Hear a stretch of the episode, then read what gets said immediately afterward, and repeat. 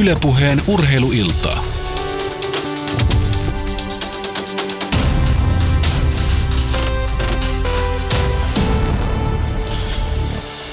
Jees, kaksi minuuttia oli kuusi kello. Oikein hyvää urheiluiltaa, NHL-iltaa tälle, tällekin maanantaille. Vanha tuttu ryhmä meillä kasassa tänään, niin kuin kaikissa muissakin NHL-illoissa. Tänään veitetään siis tämmöistä puolen välin, tai vähän yli puolen välin krouvia. Samilainen yleurheilusta, Antti Mäkinen Viasatilta ja Tuomas Nyholm. Tässä on mietitty koko päivä, onko se urheilulehdestä vai iltasanomista? Voitte valita. Mä valitsen. Välillä, välillä Äijillä, äijillä, on, muuten, äijillä on isot ongelmat.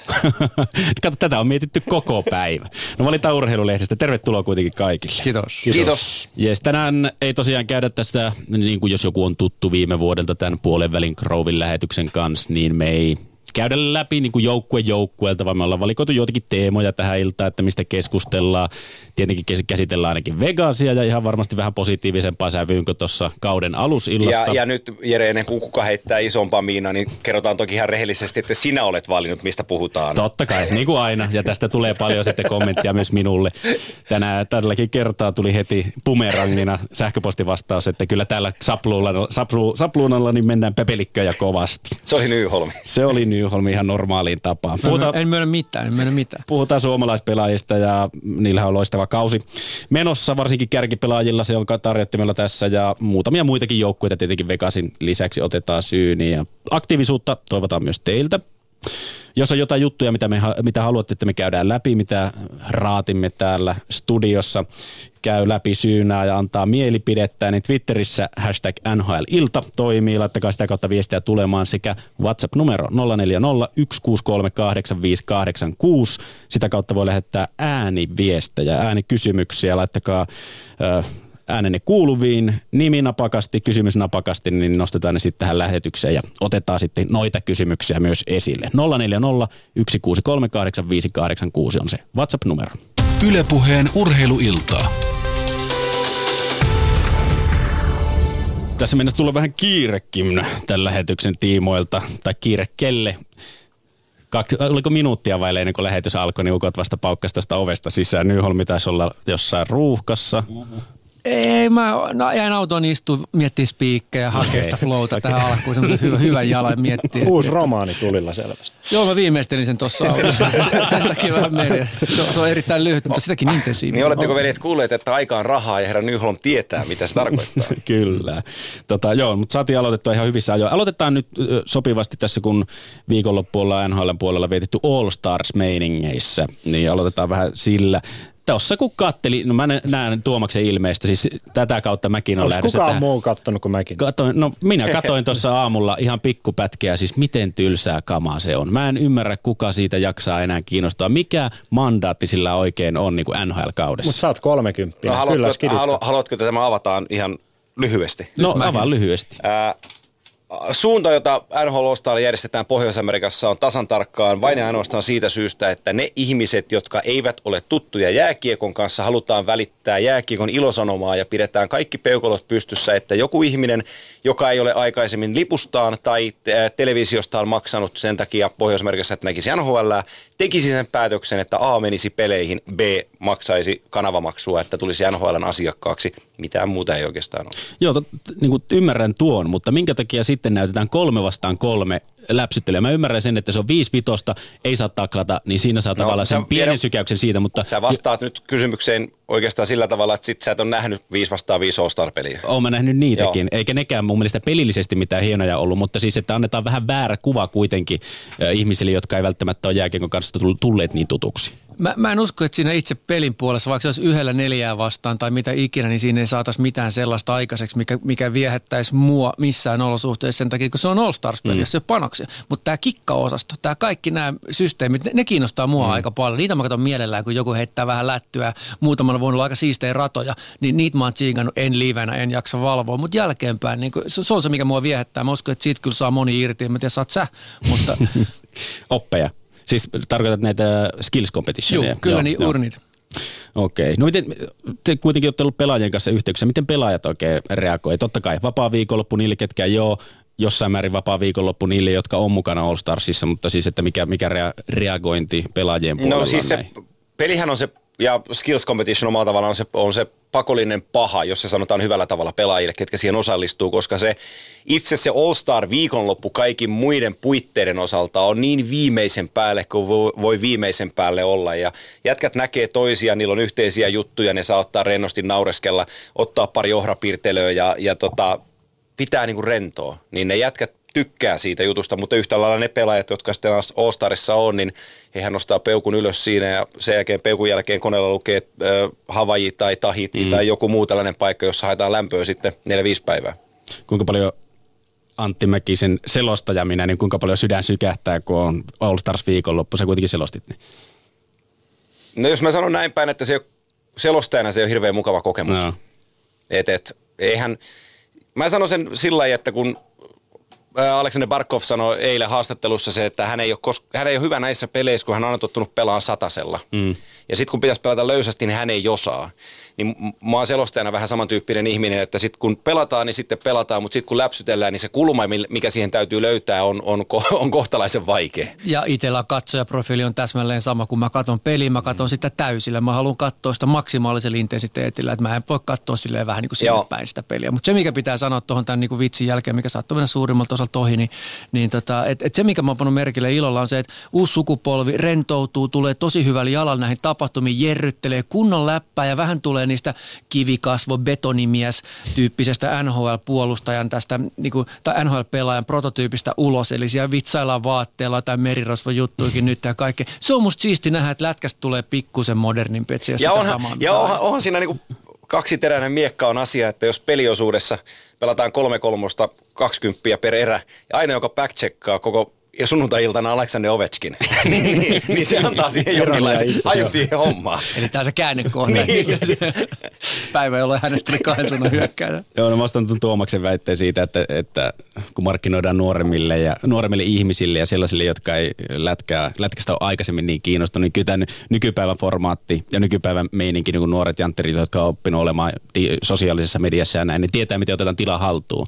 Kun mennään jonnekin 90-luvulle, missä Ali Frate paukauttaa mm. ennätys lukemat maaliin tutkaa ja, ja paljon kuin 200 kilometriä tunnissa sillä takatukalla lähtee istua sitten siinä Kyllä olemuksessa muuten... vaihtoon, niin ei se hirveästi varmaan lisää katsojia tuo. Takatukosta puheelle Brock Bowserin takapiiska oli aika hyvin esillä koko Brock viikolla. Besser, kyllä joo. Ja häneen liittyen itse asiassa Skarpit äh, kirjoittajat siellä paikan päällä, esimerkiksi Michael Russo, joka nykyään kirjoittaa The Athleticille, niin kirjoitti tosi hienon kirjoituksen eilen, pisti ulos äh, Brock Beserin nuoruudesta ja siitä perheestä, mistä hän on tullut, mitä vaikeuksia heillä on ollut, minkälaisia taisteluita hän on käynyt lävitse ja miten hänestä on tullut näin tarkka laukoja ja hyvä maalintekijä. Äh, Russo kirjoitti tosi hienon tekstin ja varmaan saanut influenssin tähän kirjoitukseen, koska äh, Brock Besser tulee sieltä Minneston alueelta, mutta se, että hän voittaa tarkkuuslaukauskilpailun ja on ruukiitten maalin, maalitilaston kärjessä, niin – se herisyttää toimittajaa jostain päästä, että mistä sitä kaveri ponnistaakaan. Ja sieltä löytyy aika ilmiömäisiä tarinoita sitten, kun lähdetään niitä purkaan.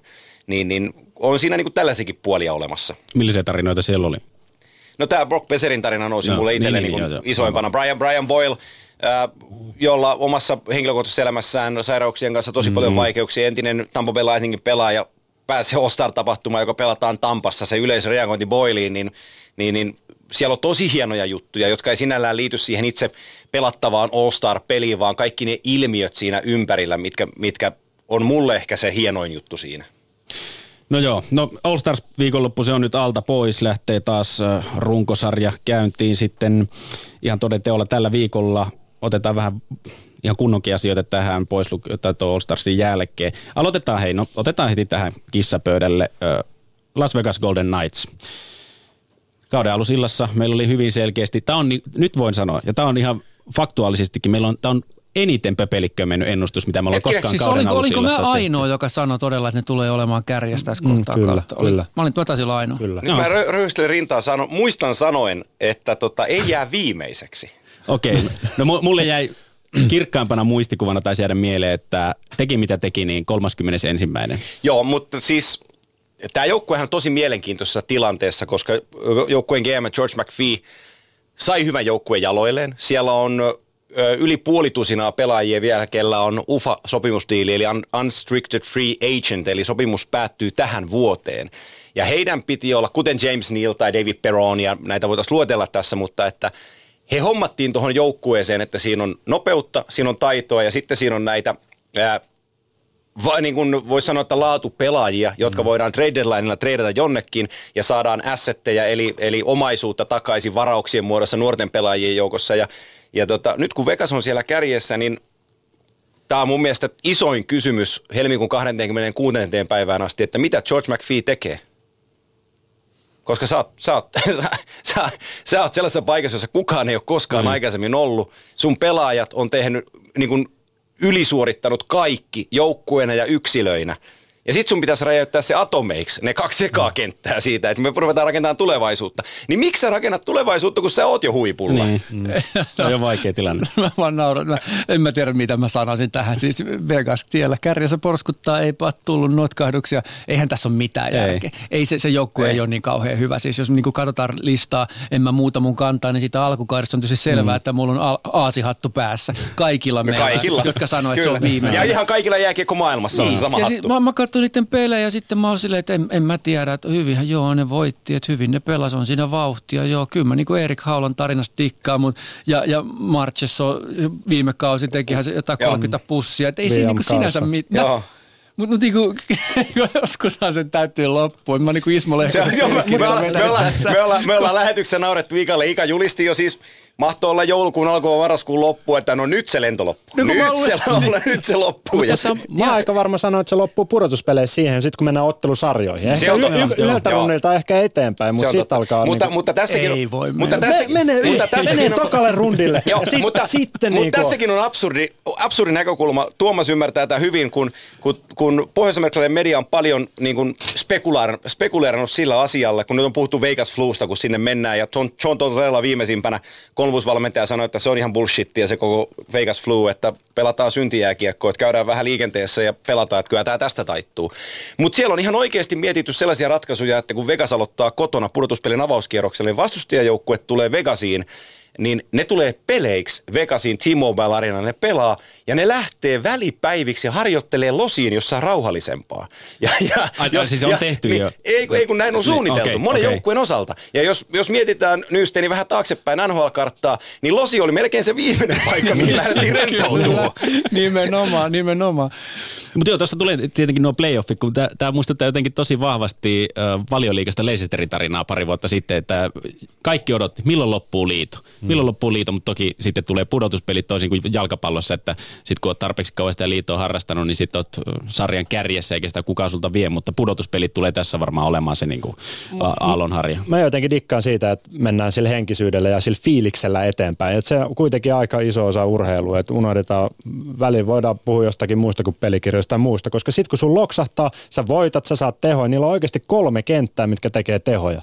Ja sitten on vähän jotain jämääjiä, mutta nämä on kuitenkin kaikki suurin piirtein niitä jätkiä, jotka on tullut vähän pienemmistä rooleista. Mm. Nyt ne pääsee niin tekemään täkyä ja pitää hauskaa. Ja nehän, joka peli kun ne voittaa, niin näkee, että niillä on pirun hyvä fiilis ja sillä ne jyllää aika suurelta osin. Siis toi on erittäin totta. Nyt se, minkä takia mä oon itse yrittänyt välttää vähän Vegasin tarinaa, on se, että mä en halua lukea niitä analyysejä, missä joku tyyppi nyt sitten korjaa solmuun menneitä sanoja ja mm. näkee siellä viisaiden taustalla ja nerokkuuksia siellä täällä ja palaset loksellut kohdalle.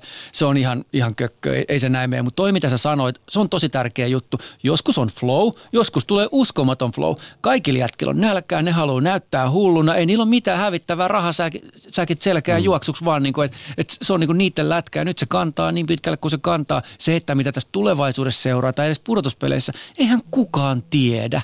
Ei, se on, se on just mm. näin. Ja, ja se pudotuspelitaika, kun me mietitään läntisen konferenssinkin joukkueita, että, että siinä voi hyvinkin käydä niin, että avauskierroksella esimerkiksi Los, ää, Las Vegas ää, tai Vegas Golden Knights kohtaa Anaheim Ducksin, niin kyllä täytyy jostain löytää melkoinen pelimanni sanoo mulle, tai väittää vastaan, että Vegashan on muuten suosikki tässä sarjassa. No. Et se on niinku se fakta. Mutta sitten taas toisaalta äh, sanon tämänkin, että kun kävin siellä Vegasissa kauden alussa, kun he pelas ensimmäiset kotiottelunsa. He voitti ensimmäisen pelin tosi tunteikas ilta liittyen tähän, tähän mm-hmm. ampumistapahtumaan Vegasissa, mutta se mikä mulla jäi päälle oli siitä se niiden toinen matsi. Ne hävisi Red Wingsille kotonaan 5-3 pelin. Ja se oli peli, joka heidän piti voittaa, koska se alkukausi oli niin, niin väkevä.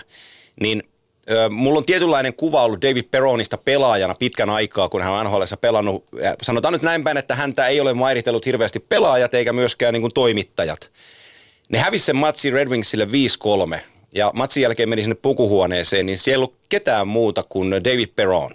Ja hän vastasi jokaiselle median ihmiselle, oli televisio, radio, netti ja mitä tahansa. Se oli 20 minuuttia siinä pukuhuoneessa ja kertoi, että me joukkueen otetaan tämä vastaan, me opitaan tästä ja mennään eteenpäin. Ja siinä kohtaa mulla nousi niin kuin metrin verran arvostus David Peronia kohtaan, että jos tämä äijä on tässä edessä tällaisen matsin jälkeen perjantaina kertomassa näitä asioita tälle medialle, niin tässä haisee jonkinlainen totuus tässä hommassa. Ja se, se sai mua vähän vakuuttuun siitä, että missä siellä mennään. Ja kyllähän sillä porukalla nyt on jo jonkinlaista ihan aitoa voimaa takana. Eihän kukaan ole sattumalta tässä vaiheessa kautta siis niin kuin kärkipaikoilla, kärkisijoilla mm. voita noin paljon pelejä. Se on täysin selvää. Se, että mitä kaikkea siellä on siinä pelitavassa ja siinä pelaajien pitkässä jatkumossa reservissä, niin se on sitten ihan toinen mm. kysymys. Mutta yksi asia, mistä me oltiin oikeassa Vegasin osalta, on siis Erik Haulan kausi. Sitä puhuttiin Kyllä. silloin, kun täällä oltiin ja todettiin, että nyt on elämässä mahku, tehdä itsestä niin kuin steppi ylöspäin, jopa kaksi steppiä, tonttia tulee, on käyttänyt tilaisuutensa, pelannut ihan siis erinomaista jääkiekkoa. Viiteen viimeisen pelin seitsemän täppää. Niin, ja siinä on ihan hyvät laituritkin Niili ja Peron. Oh. Ja mikä on tossa, niin totta kai Mike Kelly, Gerard Gallant on niitä kavereita, jotka on myös, saa kredittiä, että ne on hoitanut tämän tilanteen aika hyvin. En tiedä, mitä siellä on, miten se tilanne on hoidettu, mutta se olisi mukava jossain vaiheessa kuulla, että miten tämmöinen käsitellään, koska se on vain yksi voitto tässä vaiheessa kautta siitä, mitä Anaheim ja kuka tämä toinen jengi on, jolla on 33 voittoa ekalla kaudella runkosarjaa. Nyt heitit hyvän kysymyksen, eli ei tullut. Ei mitään. Mut, se kertoo Joo. kuitenkin jotain. Mutta mut, mut sitten taas sanon vielä tämän, Joo. että et, et kun siellä on se Vegasin ilmasto, siellä on lämmin. Heidän harjoitusfasiliteettiinsa ja se harjoituskompleksi, mikä heillä on, on rakennettu tätä varten. Se on hienoin, mitä mä oon nähnyt. Siellä on kaikki asiat niin vimpan päälle kuin voi vaan olla niin mä voin hyvin kuvitella, kuinka jätkillä on mukava pelata. Joka ilta äh, underdogina liikkeelle – organisaatio on viimeisen päälle, halli on viimeisen päälle, kaikki puitteet on viimeisen päälle, on lämmintä, on hyvä ryhmähenki, niin jos jostain ponnistaa ylöspäin, niin siitä.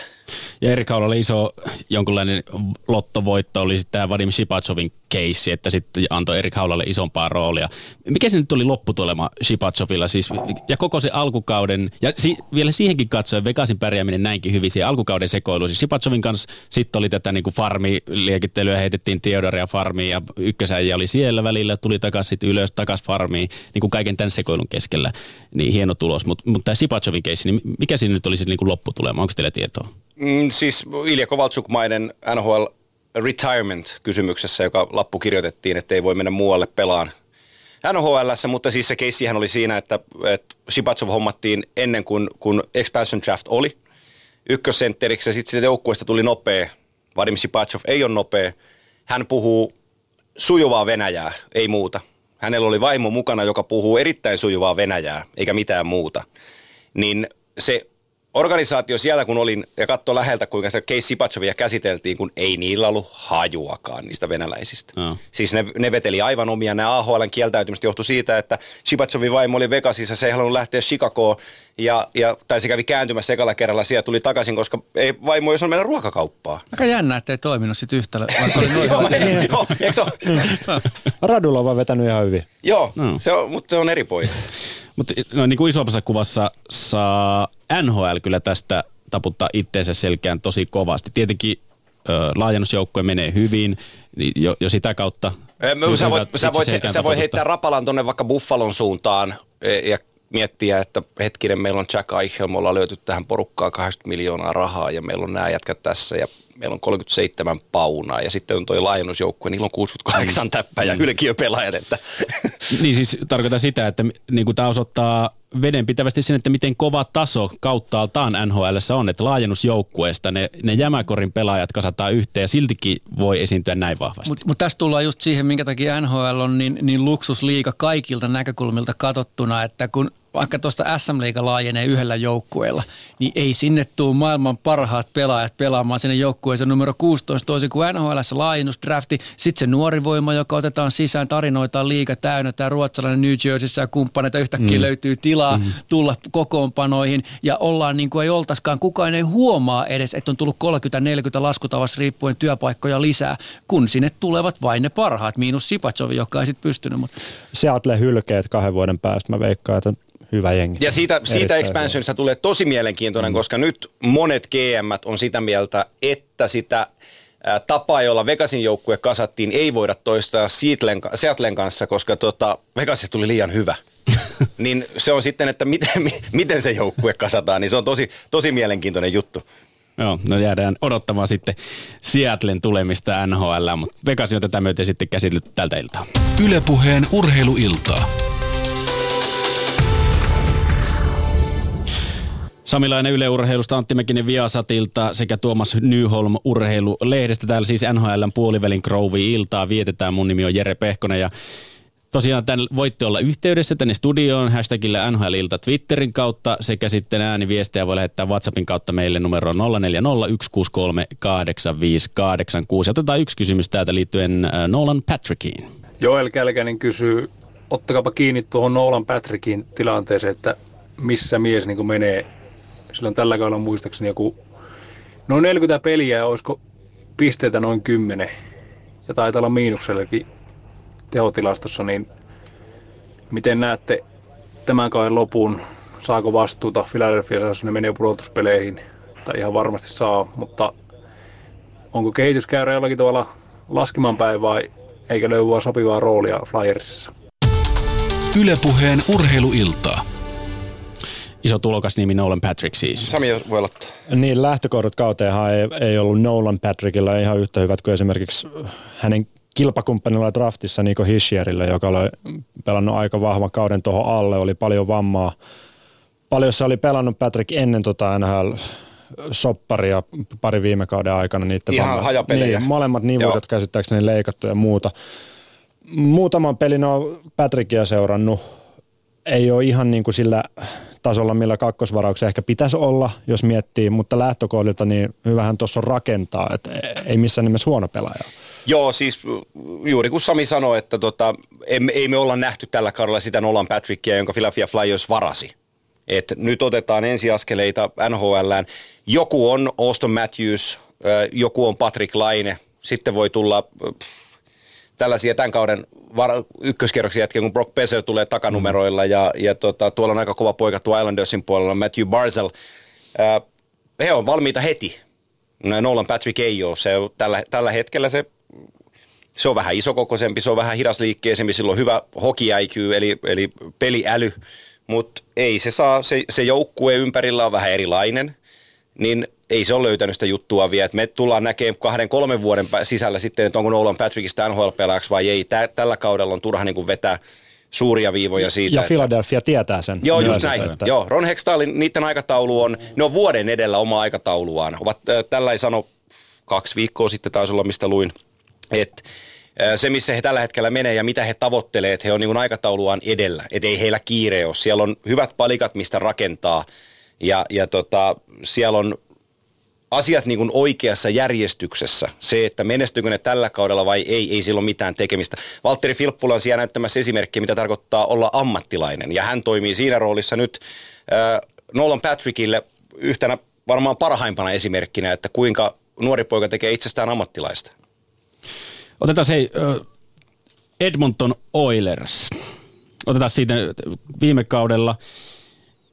Puhuttiin jo vähän ehkä, no ei kauden alussa ei ainakaan puhuttu contenderista, mutta sitten kun playoffeja kohti mentiin, esiintyi hyvin playoffissa, tämän, tämän kauden alussa puhuttiin, että nyt pitää ottaa sitten steppi siitä vielä ylöspäin, mutta todella Edmonton-mainen steppi otettiin sitten mm. vähän taaksepäin. Tällä hetkellä kolmanneksi viimeinen äh, lännen konferenssissa. 10 pistettä playoffista, se ei ole mikään mahdoton paikka kylläkään, mutta, mutta kuitenkin vaikealta näyttää. Niin ja yksi, yksi Edmonton-mainen steppi otettiin tuossa reilu viikko sitten, kun yksi mun lapsuuden idoleista, Paul Coffey, palkattiin sinne tämmöiseksi skill coachiksi. Eli tota, tota, jälleen yksi 80-luvun dynastia näitä kovia nimiä, joka on pyörähtämässä tuolla toimistolla. En tiedä millaista jälkeä Kofi tulee tekemään, en tiedä millainen valmentaja, hänellä on muutama lyhyt pesti peliuran jälkeen valmentajana, mutta kyllä siellä kovasti niin kuin yritetään, että saataisiin se materiaali käyntiin. Mutta mulle tämä joukkue ei ole hirveästi mitään muuta kuin Draisaitl ja ö, sitten 197. Niin, Paul Kaffin tulo varmaan enemmänkin on sitä, että saadaan ne spekulaatiot siitä, että o, joutuiko Todd McLellan lähteen, täytyykö valmennusta uusia. Se rauhoitettiin sillä, että tuotiin 7-7 sinne taakse ja sanotaan, että tämä ottaa huolen meidän puolustajista, koska se, missä Edmonton Oilers on tällä kaudella sakannut isosti, on, on oman alueen puolustuspeli ennen kaikkea puolustajat. Eli ää, Daniel Nurse on noussut joukkueen kantavaksi voimaksi puolustajana, mutta ää, muistatteko, kun mä ratkesin siitä Taylor Hallin ja Adam Larssonin no, kaupasta, on niin hyvin- nyt, hyvin nyt, nyt, nyt, nyt te näette sen Adam Larssonin, mitä mä pelkäsin. Joo. Eli Larsson on sakannut aivan järkyttävästi. Oskar Klefbumin piti Ei olla ole viime kauden tasolla. ei siis kaukana viime kauden tasosta. Ja jos sun yksi, kaksi puolustajat rankingissa pelaa kuin 7-8 pakit, niin mikä tahansa joukkue floppaa. Tämä on siis, to, toi Oilers, ensinnäkin se on, se on mulle niin kuin monen monen vuoden aikajaksolla, kun katsoo, niin suurin pettymys, Joo, niin kuin, mi, mitä, mitä mä pystyn äkkiseltään muistamaan. Mä, mä, olin siis, mä olin aivan järkyttynyt, kun mä katsoin Oilersin pelejä pidemmän pätkän tuossa noin silloin ennen kuin pystyi olemaan mielissään Puljärven suorituksista. Niin siis se oli aivan kamala. Todd McLellan on parempi valmentaja kuin miltä tuo joukkue Joo. näyttää. Siellä on paremmat taustahenkilöt, siellä on jopa paremmat pelaajat, ne puolustajatkin, jotka toki on ollut varmaan kuinka monta vuotta, jo se heikkous niille, on ihan ok hyökkääjiä, mutta ne pakit on huonoja, niin en, en, mä en pysty sanomaan, että mikä tuossa on nyt mennyt pieleen, koska siinä periaatteessa on niitä palasia kasassa, että se joukkueen pitäisi olla jossain aivan muualla kuin missä se nyt on. Siis kausi on ohi, ei tule nouseen, sen voin kertoa jo tässä ja nyt. Tulin juuri taanneeksi Oilersin nousun, mutta siis ei, ei, ei ne tuolta, siinä on liikaa ryhmää edessä ja tämä oli niin kuin tässä näin nyt, että 30 peliä jäljellä. Järkyttävää, todella järkyttävää. Mutta jo, mut jos käännetään se suomalaisittain positiiviseksi, Joo. niin Jesse hävisi pelipaikkansa tuolla training campilla Kyle Yamamoudalle. Ja ajatelkaapa se niin päin, että Yamamoto olisi onnistunut McDavidin rinnalla. Edmonton olisi pudotuspelitaistossa mukana hyvällä sijalla tällä hetkellä. Olisi hyvinkin realismia, että Jesse Pulyjärvi olisi tällä kaudella pelannut kuin kaksi tai kolme NHL-ottelua. Hmm. Tässä on omalla tavallaan, vaikka kuinka Jesseltä voi joku mennä kysyyn sitä, että, että Edmonton sakkaa, onko harmissas, niin varmasti vastaa julkisesti, että olen. Mutta siinä on osatotuus on myös siitä, miksi Pulju on päässyt nyt esiin. Toki ei mitään häneltä pois, hän on ottanut sen, mitä on mahdollisuus tarjottu. Mutta voi olla, että jos tämä joukkue olisi pärjännyt, sitä mahdollisuutta ei olisi tullut. Mäkinen on jäljellä kyllä, siis NHL on tämmöisiä tarinoita, jossa oikeasti laadukas pelaaja, ei ehkä ihan niin laadukas kuin Puljärvi lopulta tulee olemaan, koska se on, se on, se on niin raaka timantti se jätkä, että siitä tulee todella huippupelaaja vielä. Mutta on storeja, milloin on jääty niin kuin yhtäkkiä siihen juoksuhiakkaan, eikä ole päästy, kun on tullut joko joku eteen ja joukkue on mennyt lentokelissä eteenpäin. Mutta mä uskon, että Puljärvi, tai mä uskon, mä oon aivan varma, että vaikka millainen kausi Oilersilla on, olisi ollut meneillään, niin Pulju olisi pystynyt murtautumaan sieltä No pelaavaan se kokoonpanoon, joo. koska se Joo. on niin kovassa kunnossa ja se pelaa aika hyvää lätkää. Niin pelaa. se on ymmärtänyt Mm. NHLstä muutaman oleellisen op- asian. oppinut järkyttävästi. Kyllä on, on, on, siis se on ollut huima kehityskaari, koska ei, ei ollut tunnettu peliälystään silloin Suomessa, eikä siitä, että ymmärtää sen pelin syvällisesti. NHLssä ei ehkä vieläkään funtsista asiaa silleen 3D-rautalankamalleilla, niin kuin Sebastian Naho koko ajan miettii, mutta on ymmärtänyt ne oleelliset asiat. Aivan fantastista jääkiekkoa pelaa suhteessa siihen juuri, mikä oli puoli vuotta Niin se voi kiteyttää, Jessen sanoi, en muista enää sanatarkasti, mutta olisiko mennyt näin, että I go net we score. Joo. Niin se on aika lähellä totuutta. Joo. Mm. No, mitkä ne on ne jutut, mitä te olette nähnyt, että mitä, missä Je- Jesse Puljärvi on parantunut? Mitä ne jutut, millä, mitkä Me on puhuttiin älytty? jossain vaiheessa siitä, että mä en muista mikä lähetys se oli, mutta tästä pelin rytmistä, miten, miten oltiin vähän koko ajan, katsottiin niissä ensimmäisissä peleissä, että missä toi menee, oho nyt mä oon täällä, mä en olekaan siellä. Niin sehän on mun mielestä ainakin semmoisia suurimpia juttuja, että nyt ollaan jo niin kuin jäljillä, että missä pitäisi olla. Ja sit, sitä kautta sit saanut vähän ylivo- yksi piste taitaa olla vasta ylivoimalla, mutta saanut vastuuta kuitenkin myös sieltä, mikä kertoo myös jotain, koska se, sehän on pelaaja kuitenkin, mikä pitäisi olla top sixissä ja ylivoimalla. Eurooppalainen peli perustuu liikkeeseen pitkiin kaariin siitä, että sä pysyt vauhdissa. Jesse on esimerkki pelaaja siitä isossa kaukalossa. nhl ei onnistu koskaan. Ää, Tuomas taisi sanoa tuosta äsken nopeasti start ja stop, tai kuka sen sanokaan, mutta hän on, op, hän on oppinut start and stop pelin. Se oli viime lähetys Joo, start and joo, stop main. hän, on, hän on oppinut sen. Ää, yksinkertaisesti sanottuna, pysy pelin sisällä, älä mene pelin ulkopuolelle.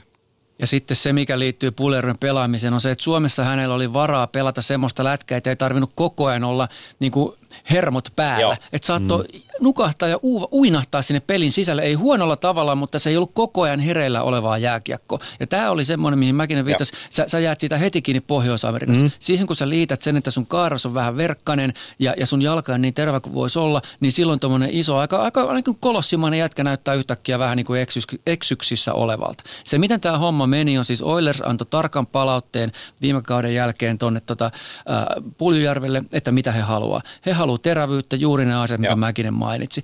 Janne Hänninen, Raimo Summanen, jotka valmentaa kesällä tota Puljujärveä. Lähes koko kesän he panostivat, siis totta kai se on rytmitetty viimeisen päälle ammattimaisesti.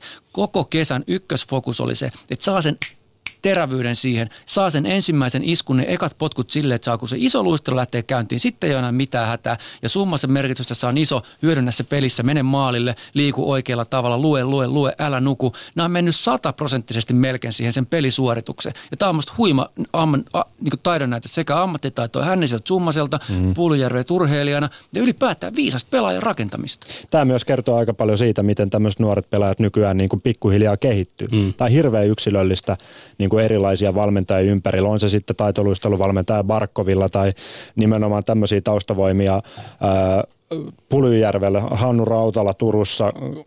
Tämä on niin kuin ihan eri maailma. Ja nyt mä mä en tiedä saanko tulitukea, mutta mä astun aika isolle varpaille, toivottavasti, toivottavasti kukaan ei suutu. Okei, okay, katsotaan. Ää, mua sylettää vähän sellainen keskustelu, kun puhutaan leijonapoluista ja tulee hienoja mm. pelaajia.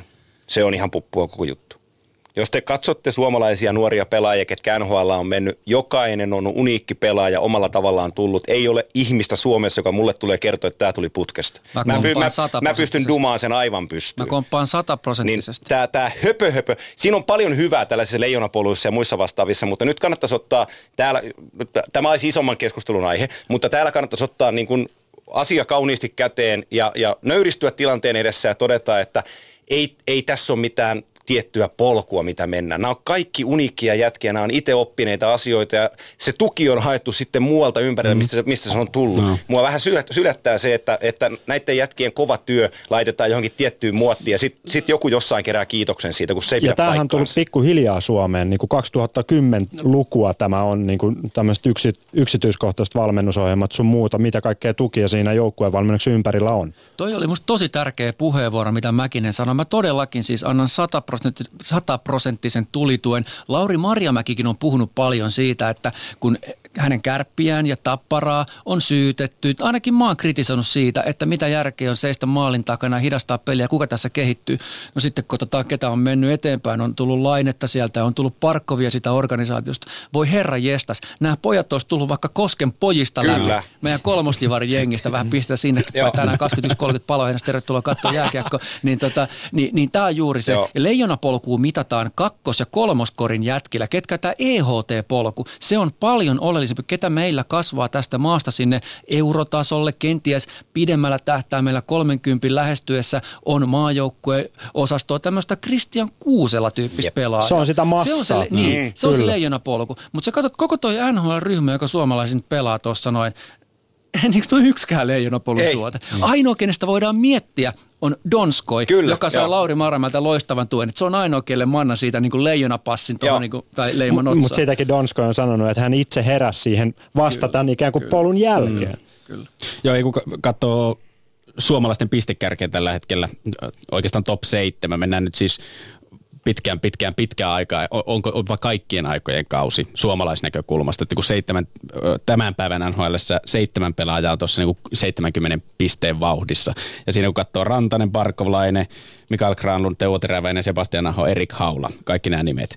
Ja sitten jos katsoo Oliko siinä monta leijonapolkujätkää? Niin, sitä mä mietin. Sitä myös mietin. Ja jos, jos miettii aikaisemmin, että milloin viimeis ehkä voi jotenkin verrata samanlaiseen menestykseen suomalaispelaajilla nhl niin täytyy mennä jonnekin 12 vuoden taakse. Milloin oli Selänne, Jussi Jokinen teki hyvät pistet, Olli Jokinen mm. oli siellä, Kimmo Timonen, nämä kun on vanhat nimet. Mutta kun siitä katsoo, niin kun 12 vuotta sitten katsoo sitä ikälistaa, niin siellä on kaikki 30 hujakoilla. Taisi olla Mikko Koivu, Jussi Jokinen, ainut, jotka oli 23-vuotiaita taisi olla silloin, 22, reiluja 20 kuitenkin. Mutta nyt kun katsoo tätä listaa, niin ne on kaikki parikymppisiä. On, on. Ja tämä kuvastaa juuri sitä, että miten valtava vyöry Suomella on nuoria, laadukkaita pelaajia. Ja, ja se, mikä näitä yhdistää sen lisäksi, että heitä ei yhdistä mikään leijonapolku, on tämä toinen iso teema, joka pitäisi Suomessa mun mielestä ottaa paljon useammin huomioon, kun puhutaan näistä pelaajista, on se, että nämä jätkät, nämä on tehnyt itsenäisesti ja hyvällä ohjauksella aivan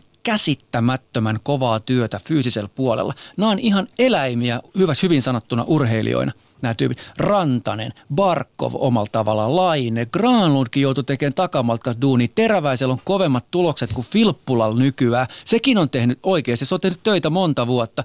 Aho, no Haula on oma storinsa, mutta reisistä sekin mm, lähtee. Mm. Siis nämä kaikki on... Ristolainen, voidaan no, jatkaa se, niin, listaa kuinka pitkään Lindel, tahansa. Suomen kyllä. vahvi jääkiekkoilla Osalan kanssa tällä hetkellä, joka on siis ihan totaalinen niin kuin lihasmonsteri myös. Ei sille, että se näyttäisi bulkilta, mutta mun pointti on se, että tonne ei tulla leijonapolkujen eikä niin kuin, niin kuin jotenkin sinettiseurojen tai joidenkin paikallisten taitoklinikoiden kautta. Sinne tullaan kovalla työllä, valtavalla lahjakkuudella ja jopa ympäristöstä huolimatta. Kukaan ei voi ottaa kredittiin näistä jätkistä, paitsi nämä jätkät itse. Just näin. Öö, mikäs mulla oli tuossa joku näistä suomalaista. Niin, siis se, se nimenomaan tuo ikäkysymys, että onko, tämä kanssa on niin kuin yksi ehkä osan, sanokaa jos on väärässä, mutta siis yksi todiste siitä, että miten NHL on muuttunut, että et, et, tämä ikäskaala tässä on niin nuore, nuorempaan päin menevää kuin sitten silloin kymmenen vuotta sitten, milloin kolmekymppisenä oli siinä niin kliimaksi iässä. No, suomalaiset, niin, suomalaiset, suomalaiset toki. Niin. No mutta se on koko, koko kuvassa se sama no. asia, että jos me mennään tähän sopimustekniseen asiaan, että kun tulokas joutuu kirjoittamaan kolmen vuoden tulokassopimukseen, jossa palkkakatto on tällä hetkellä tulokkaille 900 000, niin nyt kun sä katselet tuossa Patrick Lainetta ja Brock Peseriä ja, ja, ja Barzaalia ja kumppaneita, niin ne on niille ää, organisaatioille aivan puhdasta kultaa. Ne jätkät on avainpaikoilla ja ne tienaa pennejä verrattuna muihin. Kyllä. Mm. Se on yksi iso asia, miksi niitä nuoria ajetaan sinne sisään. Ja se, mikä siihen vaikuttaa tai mikä taas tulee vähän myöhemmin esiin, se, että kun tämä nuorten miesten liiga yhä korostuneemmin, niin kaikki nämä siltasopimukset ja välimallin diilit, tulokasdiili, välisopimus, sitten se iso siivu, mm. se seitsemän vuotta ja x 100 miljoonaa, niin se välimallin diili, se siltasopimus on pudonnut veke siitä. Nämä jätkät sainataan heti kun mahdollista, Joo. niin pitkäksi mm. aika kuin mahdollista, yritetään nostaa niitä vapaa-agenttivuosia veke. Eli tämä on muuttanut tätä koko NHLn toimintadynamiikkaa voimakkaasti. Sen, ta- sen takia kaverit kuten P.A. Parenteau tai äh, Teddy Purcell, jotka on niin kuin hyviä NHL-pelaajia, parhaimmillaan 20 maalin tekijöitä, niin ei niillä ole enää ottajia seurassa. Ne on 20 maalin tekijöitä, ottaa vähän penalttia, taklailee, mutta ne pyytää puolitoista kaksi miljoonaa kausi. Mm. Niille sanoo, että takko adieu. Ei vaan ole paikkoja. Ja samalla riskikertoimet kasvaa myös siinä, koska hyvä pelaat hyvän kauden tuossa, toisen hyvän kauden tässä. Sitten tuleekin vähän polvivammaa, se viimeinen kausi pitäisi diiliä tehdä ja hyvässä vauhdissa. Niin öö, kuinka paljon uskaltaa riskeerä? Periaatteessa mm. tiedät, että supertalentti, mutta sitten taas toisaalta sit sä me, me, me, varmaan otetaan kiinni tänään vielä ottava senatorsin no. erikseen, mutta tässä on niin. hyvä esimerkki, on Erik Karlsson, niin. joka ja nyt kun tuossa mennään siihen kohuista kohta kiinni, mutta se, että hän sanelee median kautta, että hän ei tule antaa peikattia yhtään ottavalle ja sitten mietitään cap hittiä, että tälle kaverille pitää maksaa 13 miljoonaa kausia. Sitten sä katsot sen peliesitystä ja sä mietit, että kun tää on niinku milsi jätkä. Sitten samaan aikaan sä oot silleen, että pitää nyt niille kaikki maksaa, on Totta kai niin, Se on ihan skitsofrinen tilanne. Joo, ihan täysin. Ei, Siellä muuten tällä kaudella varmaan onko ekaa kertaa toinen on vähän korkeammalla tuolla pakkien pistepörssissä. Joo, Joo. taisin päästä sanoa, ei enää väännäs päästä Carlson no, otetaan sitä Carlsonin, Carlsonin keissistä kohta kiinni. Nyt kun tuo Mikko Rantanen mainittiin hänen hienokautessa tai ö, suomalaisten pistepörssiä johtaa, siitä on hyvä mennä Coloradoon. Sekin kyllä dumattiin aika kovasti tuossa kauden alusillassa, että ei ole tulossa yhtään mitään. Mutta Mut me oltiin jäljellä myös siinä, kun todettiin Jussi Parkkilasta muutama sana. Joo. No, enkä, enkä mä näe sitä vieläkään pudotuspelijoukkueena. No. Mä park, Parkkilan kanssa juttelen aika tiiviisti ja, ja tota, saan sieltä paljon niin posia siitä, mitä siellä tehdään ja paljon siellä tehdään hyvää, mutta mä oon edelleenkin ihan pomseekkert siitä, että kun mä katson sitä alakertaa, niitä puolustajia, se joukkueen rakennetta ja tämä on tämä maratoni 82 peliä mm. ja läntinen konferenssi, niin mulle ei vaan niinku riitä järki, että tämä ottaisi pudotuspelipaikan siltä puolelta. Ei, ei vaan niinku millään riitä. Vaikka Neita McKinnon ja Mikko Rantanen on aivan järkyttävän kovia mm. jätkiä. No siis se taisteluhan tulee olemaan tuossa viivalla ihan niin tulee, raju ja kaikki on mahdollista. Aikaisin meille näyttää, mutta ehkä Colorado, Colorado kuvastaa mulle sitä, miten oikukas ja omituinen NHL-kausi tämä on ollut ylipäätään. Ja onko jopa niin, että tämä on muuttumassa tämä liika tähän suuntaan, kun trendit menee rajummin isoimmilla heilahteluilla kuin aikaisemmin. Ja pari nuorta miestä saattaa tehdä ison eron siihen, mitä joukko oli viime kaudella, mitä se on seuraavalla kaudella. Eli on New Jersey, on Vegas totta kai. Sitten on toi tota Colorado ja muutama isompi on mm. yskinyt siellä. Niin tämä on ollut jotenkin tosi viihdyttävä, mutta aika eriskummallinen sesonkin. Ja, ja se, se antaa rajoitteen myös niillä joukkoilla, jotka tällä kaudella sakkaa, kun ne katsoo omaa rosteriaan. Ja ne miettii, että miksi ei me voitaisiin ensi kaudella olla Vegas, niin. tai miksi me voitaisiin mm. olla Colorado tai joku muu, koska sulla on ne elementit olemassa omassa joukkueessa, mutta tällä kaudella se ei vaan lähtenyt. Kyllä. Ja mä otan, mä otan vielä kiinni siihen Jussi Parkkilaan. Äh, suomalainen maalivahtivalmentaja ensimmäistä vuottaan Colorado maalivahtivalmentajana tekee niin isoa työtä suomalaisen jääkiekkoilun eteen valmennuspuolella, ettei täällä edes ymmärrä tästä juttua. Mm. Hän on nostanut Jonathan Bernier'in takaisin kuumaksi puheenaiheeksi NHL. Semjo Varlamov on, on, on, jälleen oma itsensä.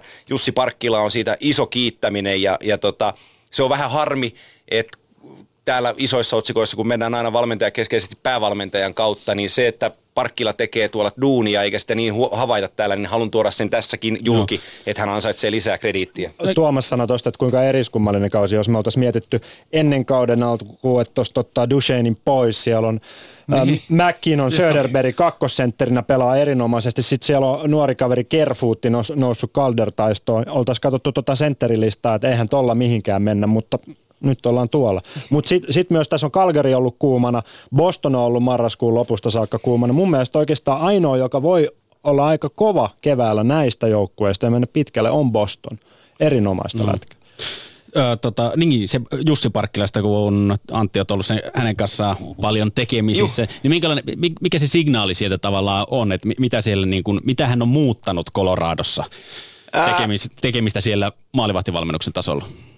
Jokapäiväinen työskentely maalivahtien eteen, että maalivahtit olisi parempia isossa käsitteessä. Mä lähden purkaan sitä sen isom, isommin, mutta, mutta siis se kerrottakoon niin kuin hauskana juttuna siitä, että kun, kun tota Rich Carltonin joukkue lähtee vierasmatkalle ja ne ottaa pojat, menee siihen alakertaan McKinnonin kustannuksella ja seurassa ottaa se 60 taalan aamupala, niin Jussi poika menee kadun toiselle puolelle, siinä on Starbucksissa, ottaa kahvia sämpylän 470 ja menee omaan huoneeseen syömään sen, että siinä, se siinä, on, si, niin, siinä, on se, siinä on se ero vielä, niin kuin, niin kuin tuossa hommassa, mutta... Mut, no mut siellä siis, on Skaasta varmaan jotain jäänyt Joo, se on, joo, eihän ne ilmoittoiksuttanut tehdä, mm. mutta siis Bernierin kohdalla puretaan se lyhyesti näin päin, että itseluottamuksen palautus, perusasioihin palaaminen ja niiden, niiden hiominen ja sitten taas edeltäviä maalivahtivalmentajia tai vaikuttajia Simo Varjelmovin peliin, niin en halua lähteä tässä dumaan, mutta hänen kanssaan Jussi lähti tekemään ihan selkeää perusasennon muuttamista ja se on onnistunut takaisin siihen, mikä Varlamov oli aikaisemmin. Mikä Jussi Parkkilan mielipiteet on niin kuin aikaisemmasta valmennuksesta, esimerkiksi Coloradossa tai ylipäätään, jossa on ollut yhteyksissä muiden joukkueiden maalivahtivalmennukseen? No täytyisi melkein Jussille soittaa ja kysyä no, itse. Okei, okay. ei ole sen enempää. No toi Landeskuk McKinnon Rantanen, niin onko Onko liikan kovin kenttä? Ei. Tampa Bayssa on toinen kyllä kova, mutta... Ei ole siekä. Ei ole siekä. Margenberger on pastrana kuin mulla. Sieltä. Sekä on tällä hetkellä. Okei, okay. selvä. Hei, Devilsi mainittiin tuossa, otetaan siitä vielä muutama sana. Vähän ummettuneelta brändiltä vaikutti, mutta minkä joukkueen toi ja minkä pelityylin toi varsinkin alkukaudesta aika lennokasta kiekkoa oli New Jersey Devilsille. Niin, mennään tuohon Tuomaksen heittämään Jesper Brattiin kiinni, että kaikkihan sen näki, että Allsvenskansta tulee tuolla dominoimaan. Taisi pelata vielä vähän aajunnujakin viime kaudella. Joo, mutta siis se on vaan se tarinan voima ja sen se kaikki kun nivoutuu yhteen. Siis niillähän on ihan maailmanluokan maalivahti ollut tolppien mm. välissä Cory Schneiderin jo, kautta jonkun jo, jo, jonkun aikaa. Niin. Mutta olihan toi puolustus niin kuin ihan kauhea. Joku Will Butcher, joka tuli ei päässyt alkukaudesta vielä edes pelaavaan kokoonpanoon, koska pidettiin vähän, että yliopistotaustainen jätkä ei pysty tulemaan pelaa sekan pelin 0 plus 3 ja sitten se John Heinz ja kumppanit katteli, että jaa. Että Siinä on muuten Charlie tota... McAvoyn kanssa aika nuori kaveri, Joo. jota kannattaa seurata pakkipuolella. On, on, on, sitten, on sitten kohtalaisen, kohtalaisen kova kaveri ja tota, en mä usko heidänkään kohdalla, jos länsi on kova, niin tuo itäkin on kova, että, että näkeekö nämä pudotuspelejä tämä joukkue, mutta joka tapauksessa se, kas, tappioa. niin, se, se, se kasvojen pesu on niinku tehty. Niin, no onko? Mihin toista riittää, että jos oma arvio on se, että ne tulee alaspäin sieltä ja se trendi saattaa olla nyt jo kääntynyt. Mä, mä en vaan mm. niin näe sitä, että se kestäisi. Mutta että mitä sitten, jos se käykin niin, että ne valuu tuolta pudotuspelien ulkopuolelle, niin tuliko kasvojenpesu tehtyä? Mitä sitten mitä sit jäi käteen, että kyllähän heidän pitäisi säilyttää se paikka siellä ylemmässä ekhelonissa päästäkseen mm. niin kuin jollain tavalla uskottaviin niin kuin sfääreihin taas Niin, siinä on sellaisia tarinoita kuin Brian Gibbons, joka pelaa siis niin kuin minimipalkalla, niin ihan, ihan ö, ö, kiertolaispelaaja, niin mitähän se painoi alkukauteen joku 15-16 pelisen 12 maalia ja kaikki oli, että morjes, mikä äijä, nyt sulla on 45 peliä ja sama 12 maalia, että ei ole, ei ole vähän aikaan sitten kolissu.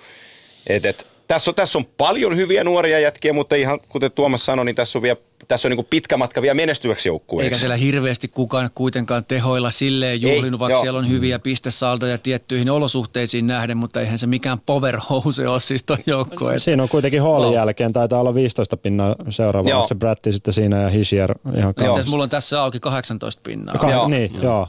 että se on aika paljon. Se on kolme pinnaa enemmän kuin Ja kun 15. ajattelee, minkä, jou, minkä niin kuin huippujoukkueen toiseksi paras pistemies on tehnyt 30 tehopistettä, niin yleensä siellä on muutama täky enemmän sitten kuitenkin.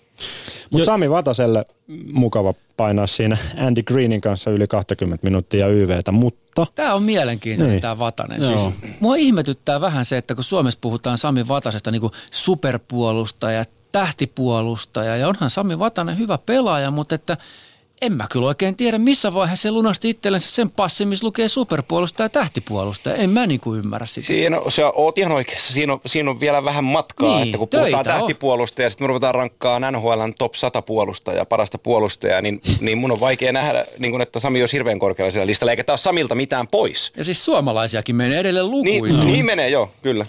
Vaikka niitä lukuisia edes ole, mutta siis Joo. niin kuin menee. Lindellit ja ristolaiset menee edelle siis Joo. heittämällä. Ja yksi kuvaava video oli Sami Vatasesta ja hänen niin kuin, työetiikasta, että se ei ole ihan koko ajan sillä top-tasolla. Mä en muista kuka pelaaja te- teki maali, heitti vipin Sami Vatasen ohi siitä punaisen jälkeen. Näytti siltä, että heittäisi Se vaan oli Adam. Henrik, joka oli edellisessä pelissä. Joka, Joo. ne, ne, Joo. ne, ne, ne switchasi joukkueita päittäin Joo. vielä. Siinä Se oli sellainen- huimaa tarinaa Joo. kyllä. Joo, mutta siis vippi päätyy ja Sami Vatanen lopettaa luistelemisen täysin. ei se lopettanut nä- luistamisen, vaan hävisi sen yksi ykkösen. Siis se kääntyi No, mutta se näytti siltä, että ei jaksa yrittää. Joo, mutta se oli, se erikoinen tilanne ja se meni varmaan vähän siihen hämyyn, että joku yritti tuommoista pään yli.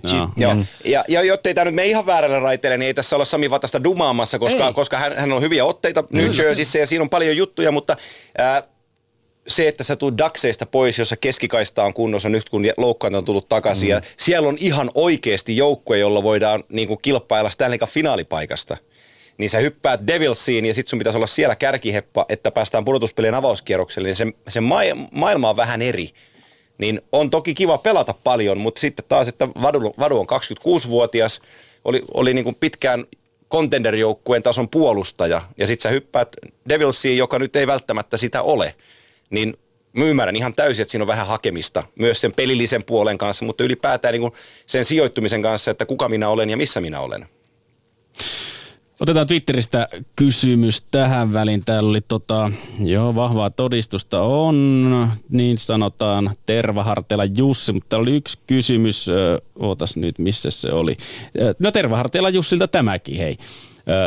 Minnesota Wild, onko Pakan uudistus ensi kesänä ja mikä on Suomi-poikien tilanne? Mikael Granlundia tässä vähän jo mainittiin tuossa suomalaisten pistepörssiin yhteydessä, mutta ei sen enempää puhuttu. Minnesota Wild, mitä mietteitä?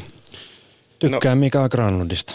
Onko ainut hyvä asia tuossa joukkueessa? siellä on yksi, kaksi muuta hyvää asiaa, mutta sitten se onkin siinä. Se on, mä oon näissä illoissa pauhannut sen joukkueen Ei se osalta varmaan. mihinkään. Ei se ole, no Niin. sehän oli silloin jo nähtävissä, eikä se vieläkään mene minnekään. Että, et, et, ei, mä en niin ymmärrä sitä organisaatiota. Tämä on Ne ei ole- erikoinen. Oh, ne ei ole mennyt mihinkään, ne ei ole mennyt eteenpäin, ne ei ole mennyt taaksepäin. Ö, puheet silloin, kun Ryan Suter ja Zach Parisi hommattiin, että nyt me ollaan, ollaan niin kuin tikissä ja tästä me hyökätään, niin se hyökkäys on jäänyt tekemättä. Tuossa on siis, kun ajattelee sitä Minnestan kokonaisuutta pidemmällä ajanjaksolla, niin siellä on tehty näitä jättimäisiä hankintoja. On ehditty draftata pelaajia, siis huolella saatu tehdä varaustyötä. On nämä suomalaiset timantit, jotka on edelleen se kivijalka, siis niin kuin kaikki kaikessa on mm. Koivo ja Granlund tuolle joukkueelle. Ja sitten on vaihtunut valmentaja, on löydetty maalivahti. Et siellä on niin kuin tosi paljon asioita tapahtunut ja ne on täsmälleen samalla sarjasijoituksella ollut niin kuin kymmenen vuotta. Että et missä kohtaa nämä eurooppalaiset pelitapamausteet ja kaikki nämä, niin kuin, missä kohtaa nämä rupeaa näkymään, kun ei mun mielestä ole mitään sellaista nähtävillä, että toi olisi, että lähellä joukkoja. Semmoinen kuin Columbus vaikka, sä saattoi viime vuonna, toissa vuonnakin jo nähdä, että ihan rauhassa, kaikki menee hyvin. Nyt vaan maltil duuni eteenpäin, niin minne se tässä koko huone on täynnä asiantuntijoita, suomalaistoimittajat, jotka on niin kuin, että mitä tässä tapahtuu. Miten Niin. kana- kanadalaistoimittajat? Miten? No ne varmaan tietää. tämän asian, joo. Tämänkin. Niin. Joo, mutta siis jos nyt mietit, no, sehän tähän liittyen Brock Peserin esimerkki, niin muistaakseni Minnesotalla oli toissa kesänä varausvuoron 14, kun otti Joel Eriksson Eekin, millä numerolla se tulikaan. Mutta että heillä oli omissa listoissaan myös Brock Peser niin kuin merkattuna pelaajaksi, joka on kotoisin tästä kaupungista ja oman kylän poika. Ja sinällään on hy- hyvä tarina ja tiedettiin jo, että Ivan Linkka-turnauksien maalipörssin voittaja ja muuta vastaavaa, että okei on vähän pieni kokoinen, mutta osaa tehdä häkkejä. Ja Besser kertoi itse siitä, että hänellä oli vähän niin kuin hajua, että minnestä voisi hänet ottaa. Ja sitten ne huutaa Joel Eriksson Eekiin ja mennään kierroksia eteenpäin ja Vancouver nappaa. Ja nyt siellä joku sitten niin kuin tuossa organisaatiossa hieroo päätä, että olisiko, olisiko sittenkin pitänyt olla hereillä siinä kohtaa. Joo, en ole suuri draftien asiantuntija tuossa niinku syvätietoisuudessa, mutta jos sulla on tommonen kundi ja sit niinku kaikki merkit viittaa siihen, niin älä nyt tee sitä liian monimutkaista, Joo. että et, et, helppo on olla liian fiksu draftien suhteen, mm. mutta kyllä niinku nyt tuntuu, että mä ajattelen, mitä Vancouverilla on meneillään, mitä tarinoita, hirveästi mm. muita. Niin si- tarina, tämä on sitten taas ton Elliot Friedmanin juttu, mutta kun Fili varas, pakko kertoa nyt en lyhyesti sano, kun Claude Giroux varattiin avauskierroksella ö, Filiin silloin aikanaan, niin se oli niiden kolmos niin kuin ehdokas. Bobby Clark oli GM, niillä oli puolustaja Bobby Sanginetti ja mä en muista kuka tämä toinen oli. Ja ne meni just ennen Filin varausvuoroa ja Bobby Clark tuli lavalle ja se oli aivan tuahtunut, että ne heidän piti ottaa. niin se huusi vierelle, että kuka meidän piti varata. ja sitten se kertoi, että Philly taking Claude Giroux. Ja aivan, aivan, aivan niin kuin, Pannu jumissa. aivan, niin, aivan pannu jumissa. Ja, Joudutaan ja- ottaa tää Giroux tästä niin, nyt. Niin, niin Loistava tota, joskus tarina. käy näinkin Toi on päin. hyvä tarina. Toi on äär, äärimmäisen hyvä tarina. Mutta äh, kysymys oli siis, äh, tuli tuolta Jussilta, että onko pakan uudistusta kesällä. Mi- Minkälaiset äh, vipat sieltä nyt Minnesotasta, että täällä samalla pakkauksella nyt sitten painetaan se, mitä painetaan, vai onko tässä niinku isompia, isompia linjavetoja? No Ryan Sudenin diili on sinne 2425 kesän loppuun, että onnea. Eikö Si- Parisella sama se? Joo, sinne on, siihen on hyvä rakentaa. Siihen on hyvä Varmaan rakentaa. Seuraava isompi kysymys tulee sitten se, että mitä Mikko Koivu, että miten, miten hänen kanssaan toimitaan, minkälaista pidempää diiliä Granlundin kanssa. Mutta en mä oikein tiedä, mitä tuo joukkue nyt näin äkkiseltään voi tehdä. Että jos se lähtee myllertää, sit pitää myllertää rajusti ja treidata ja lähteä rakentamaan ihan niin kuin sieltä niin kuin multatasolta uudestaan. Mutta et, et kosmeettisilla muokkauksilla, niitä on kymmenen vuotta tehty, pieniä siirtoja, isoikin siirtoja, ei lähe, niin ei lähe. Mm. Todennäköisesti sieltä tota, Jack Fletcher ottaa Thomas Van- Van- Vanekin. YVlle maali eteen. niin. niin. Ylepuheen urheiluiltaa. Samilainen Yle Urheilusta, Antti Mäkinen Viasatilta ja Tuomas Nyholm Urheilulehdestä. Siis tänään NHLiltaa viettämässä. Katsotaan vähän, että mitä tällä kaudella tähän puoleen väliin mennessä on kerennyt tapahtua, mitä ehkä tulevaisuudessa meidän kaikki tietävät asiantuntijamme täällä taas kristallipallon ääressä niin kuin aina. Lähettäkää lisää kysymyksiä tulemaan Twitterin kautta hashtag urheilu äh, NHL-ilta siis tänään käytössä. Hashtag NHL-ilta, muistakaa se. Ja ääniviestejä voi laittaa meille tulemaan numeroon 0401638586 WhatsAppin kautta. Niitä otetaan myöskin tässä, tässä sitten lähetyksen yhteydessä. Tuossa tota, käytiin vähän suomalaisia läpi. Yksi suomalainen, josta ei olla puhuttu ihan siitäkin syystä, että tämä kausi ei ole mennyt ihan niin putkeen kuin ollaan ehkä odotettu. Mennään Montrealin suuntaan ja Arturi Lehkoseen. 33 matsia. 2 plus 4 pisteet niissä. Viime kaudella pistemäärä 28 tulee jäämään kauas siitä, vaikka, vaikka miten tulisi tämä loppukausi menemään, mutta Mä veikkaan, pettymys, että pettymys. nämä kaverit tässä vierellä osaa sanoa vähän enemmän. Mm, avaamatta sen enempää, niin iso, louk- iso loukkaantuminen, joka piti pojan pitkään sivussa, ei ole ihan satasella pelannut työmoraali on sellainen, että ei jää viileäksi yhtenäkään iltana, mutta kun joukkueella ei pompi, niin silloin ei Arsillakaan pompi. Arsi on maalin eduspelaaja. Jos maalilla ei tapahdu kiekollisesti positiivisia asioita, niin niin ei, ei Arsi ole pelirakentaja, ei se niin kuin hänestä jää kiinni omalla tavalla. Kyllä se se duuninsa tekee. Ei ole ollut ihan paras tuurikan mukana, mutta ei ole ollut hyväkään kausi. Ja, ja tota, mutta kukaan, kaikki kun katsoo Montrealin pelejä ja Canadiensia ja niin siellä kuin täällä televisiovälityksellä mm. näkee, että se 6-2 painaa töitä, että se ei jää niinku siitä kiinni. Että sitä, sitä ei pääse kukaan laiskaksi syyttämään. Et omalla tavallaan hän on pitänyt maineestaan kyllä erinomaisesti huolta, mutta Jonathan Druan ykkössentteriksi ei onnistunut. Mitä te Alex mm. Kalelcheniak, no ei pysty kantaa. Max Pacioretty vähän kiukuttelee kapteenina. Äh, meillä oli... Äh, PK Subban ja sitten sellainen nuori venäläispuolustaja, joka meni Ruan kaupasta tuonne Tampaan, katteli sitä alakertaa. Nyt on, nyt on Shea Weber, joka on loukkaantuneena. Jonathan Bulliu päästettiin Buffaloon ja sitten siellä on just viiksikarvat kasvattanut Victor Meette, kenen nimeen vannota, että tästä tulee kova jätkä. Oho, ei, ei kantanutkaan avauskaudella. Mark Bergevin sen joukkueen niin ei ole varmaan ihan helpoin tehtävä olla myöskään Montreal Canadiensin general manager, sen voin sanoa, mutta ei Bergevin nyt itsensä paljon harteille päässyt lyömään viime aikoina. Mutta se on just toi, että mitä Antti sanoi, että näkyy kun Lehkonen on kentällä ja siksi hän myös ansaitsee näitä Kyllä. ylivoimapaikkoja ja muuta, koska siis en ole hirveästi niin kuin tykännyt siitä, mitä Montreal on tällä kaudella esittänyt ja ollut taas mulle vähän pettymys herroilta ihan ammattimaiset paketoinnit ei hirveästi lisättävää, paitsi ehkä se, että mä en ole jotenkin jostain syystä noilla pistemäärillä ja kun jää tulematta semmoinen breikki-askel ja, ja vaikka loukkaantumista on ollut, niin pitäisi ehkä vähän miettiä, että onko huolissa. Jostain syystä mä hmm. en ole huolissa. Joo. Se liittyy varmaan siihen työmäärään. Et silloin kun mä Montrealin katoin ja kun Lehkonen pelaa, niin sille, että okei, on, on, on tullut hommi. Ei, ei jää niinku siitä kiinni, että voidaan katsoa kymmentä eri pointtia pelissä, että miksei tosta mennyt ja miksei täältä mennyt, mutta ei me kellään muullakaan. Mm-hmm. Mm-hmm. En ole huolissa. Niin kyllä Montreal näyttää sen, että ei hekään huolissaan. Kuitenkin saa pelata sen 14-15 minuuttia iltaa ja kakkoskentässä, kakkos AV. Niin, just niin. näin. Jos, jos Arsi Lehkonen ei tekisi sitä työtä, mitä hän tekee pelistä toiseen ja taistelisi sen logon eteen. Hän ei olisi kuukauteen kahteen pelannut niitä minuutteja, Näin mutta kun on. siellä ei ole ketään, mm. ketä nostaa edelle. Yksi suomalainen kanssa, mikä on tälle kaudelle ollut hyvinkin mielenkiintoinen seurata hänen tekemisiään tai oikeastaan siirtymisiä. Jussi Jokinen aloitti kauden, puhuttiin hyvä treidi Edmontoniin, no ei ollut niin hyvä treidi, vähän sivuraitelle sieltä, sen jälkeen siirtyi Kingsiin, kun Edmontonilla vähän sakkas taas oli se, sitä mieltä tai semmoinen fiilis, että hyvä trade, Kingsi meni silloin kovaa, no sitten Kingsikin lähti laskuun, nyt siirtyi Kolumbukseen, miten te näette Jussi Jokisen aseman tällä hetkellä NHL? No kyllä, se on kyseenalainen ilman muuta, että siis ma- mailit käy vähin siltä. Kirjoitus on seinällä, se on ihan selvää. Mm. Että nyt pitäisi pystyä Kolumbuksessa, joka kärsii loukkaantumisista, niin saamaan semmoinen selkeä slotti pelaa luotettavaa jääkiekkoa ja sitten katsoo, että, että mitä kesällä tapahtuu, mutta että ei helppo tilanne, ei missään tapauksessa. Että on huippuurheilija henkisesti kova, siis huippuunsa urheilija mm. ja henkisesti kova, mutta että rajansa kaikilla, mihin, miten paljon sitä pystyy Riippu, Riippumatta passista. Jussi Jokinen on sen ikäinen eli että kun sä menet Edmontoniin kesällä ja kausi lähtee sukeltaa, riippumatta onko sä pelannut hyvin vai huonosti, sä oot se, joka treidataan. Se on ihan selvä asia. Kingsissä, Kingsissä tapahtui ihan sama juttu. Jokinen meni sinne, pelasi hyviä otteluita, Ihan King, hyviä Kings pelas, voitti. Sitten kun hän oli poppareilla, joukkue hävisi. Vedettiin se yhtäläisyysmerkki pohjoisemmalla tavalla, että kun tämä on kokoonpanos, me voitetaan, kun se on ulkona, me hävitään. Ei tullut enää pelipaikkaa, siirto Kolumbukseen. Eli kun sussa tulee pelinappula, niin sen jälkeen on, kai, on muillakin asioilla merkitystä kuin sillä, kuinka sä hoidat sen 11 minuuttia.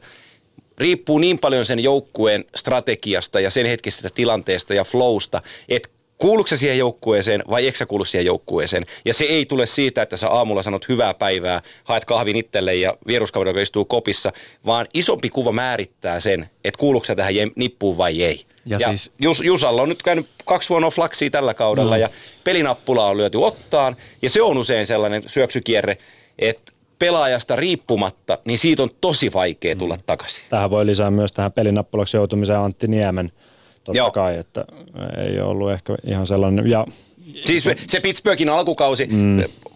Andy pelasi kolme ottelua ja seitsemän ja puoli oli GA niiden otteluiden jälkeen. Jos joku ihminen, joka ymmärtää jääkiekosta, katsoi niitä pelejä, niin joo, ottelussa meni 6-7 maalia, niin niistä oli ehkä yksi otettavissa. Muut oli takatolvalta tyhjiin lyötäviä. Se on niin kuin tällä, tällä suuruudella. Ja sitten sanottiin, että kun Niemestä päästään eroon, saadaan tänne hyvä kakkonen ja Matt Murray kantaa meitä. Kantoko Matt Murray? Mm. Nyt puhutaan mm. sitten, että Matt Murraylla on ongelmia, kun se joukkue 5-5 pelisakkas. Nyt valmentaja Salivan on saanut sen kuntoon. Se joukkue voittaa tällä hetkellä pelejä ja kaikki idässä ja lännessä pelkää jälleen kerran Pittsburgh Penguinsia, mm. mutta syy siihen alkukauden epäonnistunut Pittsburghillä ei ollut, myö, ei ollut maalivahdeissa, vaan siinä viis, viisikko pelaamisessa. Joo, toi on, niin kuinka surkea tilanne tuo on, että joukkue etsii sen yhden pelinappulan tai yhden syypää siihen, että miksi meillä menee näin huonosti. Se on helppo etsiä sinne, jos joku päästää jonkun ollessa maalissa, se on jonkun täytyy maali. olla niin, syyllinen. Niin, jonkun täytyy olla syyllinen. Niin sitten kun se laitetaan vielä katsoen Antti Niemen muutamaa viime vuotta taaksepäin, niin miten helppo se aiheuttaa, laittaa syypääksi tähän. Ja sen jälkeen Antti Niemen ura on ohi. Se mm. vaan on valitettavaa. Tämä on kenttäpelaajalle huomattavasti, tai maalivahdille huomattavasti vaikeampaa kuin kenttäpelaajalle, koska oli semmoisia tilanteita, että Antti Niemi maalissa tulee hyökkäys suhteellisen vaarato, rannelaukaus menee etuyläpeltiin semmoinen laukaus, jonka ei pitäisi mennä, niin se näyttää kavan, kavan pahalta. Se mm. näyttää hirveän pahalta. Ja sitten siinä on aika helppo ottaa, joo, tähän me kaartiin, kun kaksi tuommoista meni tänään. Mm. Joo, se on ihan fakta, että kaksi tuommoista meni tänään. Se, se ei ollut hirveän hyvä juttu. Mutta Jussi Jokisen tilanne on taas huomattavasti monisyisempi ja vaikeampi siinä mielessä, että hän on tottunut pelaamaan 40, 50 pisteen, 60 pisteen kausia. Nyt ollaan tultu siitä rajusti alas. No pystyykö hän luomaan itsellensä jonkunlaisen pelaajaprofiilin vielä tuohon liigaan, joka tarkoittaa, että pystyisi ostamaan lisävuosia. Se on kovan työn takana, mutta että tuommoisia reissutarinoita tulee ja maalivahti on jotenkin näyttävämpi reissumies hahmo, kun mm. ei sen takia, että se kerää ne isot kamansa, vaan jotenkin se on näkyvämpi aina semmoinen maalivahdin liikahdus. Ja Jussi Jokisella, että miten nopeasti asiat muuttuu, että kaksi vuotta sitten 60 pistettä kauteen. Viime kaudella paljon oli 28, taisi Joo, olla 30 kieppeillä. Floridassa sitten... tapahtui myös vähän kaiken näköistä niin, silloin, joo, että se oli niin kuin toisaalta Kato, ikävä niin, no, me ollaan puitu se aikaisemmin näissä mm. lähetyksissä, mutta, mutta katsokaa se organisaatio sen divisioonan voiton jälkeen ja Gerald Gallant, nykyinen Vegas päävalmentaja, oli siellä päävalmentajana, tappeli sitä uudistusta vastaan, joutui itse uhriksi, joutui sieltä lähtemään, niin mä voisin kuvitella, että siellä Floridan suunnalla ei ihan hirveän montaa tyytyväistä urheilujohtajaa siinä organisaatiossa tällä hetkellä ole, koska he voi katsoa sitten siihen peiliin ja vähän pidempäänkin, että mitäs tuli tehtyä. Se mikä olisi kiinnostavaa tietää olisi Jussi Jokisen kaikki fysiikkatulokset tulokset viime kesältä verrattuna vaikka kahden tai kolmen vuoden takaisin ja sitten nämä molemmat suhteutettuna siihen, mitkä NHL on yleisesti ottaen fysiikkatulokset. Tarkoitan siis sitä, että onko hänen suorituskykynsä jäänyt niin paljon jälkeen siitä, mihin nämä nuoret meitä on puskenut sen ihan uusille limiteille mm. tämän koko pelin. Niin, niin onko näin tapahtunut vai onko kyse jostain muista asioista? Että on aika vaikea datamittaus tehdä ja, ja tota, vaatisi vaatisi vähän niin kuin kansainvälistäkin informaatio sitten, mutta toi on semmoinen, mihin se voisi kulminoida. No. Antti Niemen niin toi, toi psykologinen kulma sitten Antti Niemen toimintaan NHL, että asettaa Vähän sama kuin Vesa Toskalalla oli aikana, että se pidettiin vähän niin kuin riepusäkkinä, heiteltiin ja syyteltiin ja kaikkea. Sitten Antti Niemelä nyt heikko alkukausi, joukkue syyttää ja sitten voin kuvitella, mitä Suomessa tällä niin 235 kattovat miettii, että Antti Niemi päästänyt taas ton verran maaleja ihan paskamaalivahti. Seuraa koko loppuura, jos ei tule mitään ja, niin kuin joo, suurempia Mutta tekoja. Antti Niemen kohdalla on sellainen, mikä me valitettavasti Suomessa me ei osata arvostaa ihan riittävästi. Meillä ei ole ihan hirveän montaa maalivahtia Stanley voittanutta kaveria. Mm-hmm. Niin vaikka Antti Niemi pelaisi loppuuransa Heinolan kiekossa Mestiksessä vaikka kuusi kautta vielä sen jälkeen ja jää Stamponilla siihen päälle erätauolla jään puhtaaksi, niin hän tulee aina olemaan Stanley Cup voittaja. Kyllä. Ja se on, se on sellainen respekti, jonka hän oikeasti ansaitsee. Ja sen takia toivoisin, että Antti Niemekin kohdeltaisiin vähän eri tavalla kuin halpaa makkaraa, koska hän on saavuttanut aika ison jutun jääkiekkoilijana ja pelaavana maalivahtina. Et, et, ja kaikesta huolimatta, mitä Antti Niemi on tällä kaudella tehnyt ja kuinka se kausi on mennyt, hänen NHL-uransa on muuten sitten jonkin verran hieno. Oh. Totta kai, se on ihan selvää. Ja sitten niin upea instituutio kuin 235 onkaan, ja se on mulle tärkeä, se on kaikille Kyllä. meille tärkeä. Se on niin vieläkin hengissä, vaikka kaikki on netit ja sometkin jo tullut, niin, niin sä et koskaan voi tehdä minkäänlaista pelaaja-arviointia niiden peru, et varsinkaan maalivahdesta. ja, ei, niin, ei, mutta siis tätähän Suomi niin, tekee. Kyllä, niin, kyllä. Te, sitä jopa, jopa mun feediin mä oon niin. yrittänyt tukkia Twitteristä kaikki mahdolliset kanavat, niin mutta, niin jopa mulle puskee mutta sitä esim, mutta esim, esim, esimerkiksi meidän kanavien puolella, Viasatin puolella tai sitten Viaplayn puolella voisi katsoa tuon NHL on the Fly joka aamu. Tunnin verran käytät siihen aikaa. Se jo jeesaa kummasti. Niin se jeesaa kummasti. Joo, se on hyvä perustuote. Siitä voi niinku aloittaa. Kyllä. Ja sieltä tulee tällä kaudella myös Champions Hockey Leaguein nämä recapit, mikä on ollut mielenkiintoista. Okei. Okay. Se siitä. Hyvä tietää. Hei, niin on the flysta. Niin. Juu, kyllä. Jyväskylä. Tuleeko tällainen? Tulee, tulee. Ai jaa. Ennakot peleistä ja Miten mä en puretaan. Siis No, on se the flyssa. On the flights, kyllä. Jaha. Mielenkiintoista.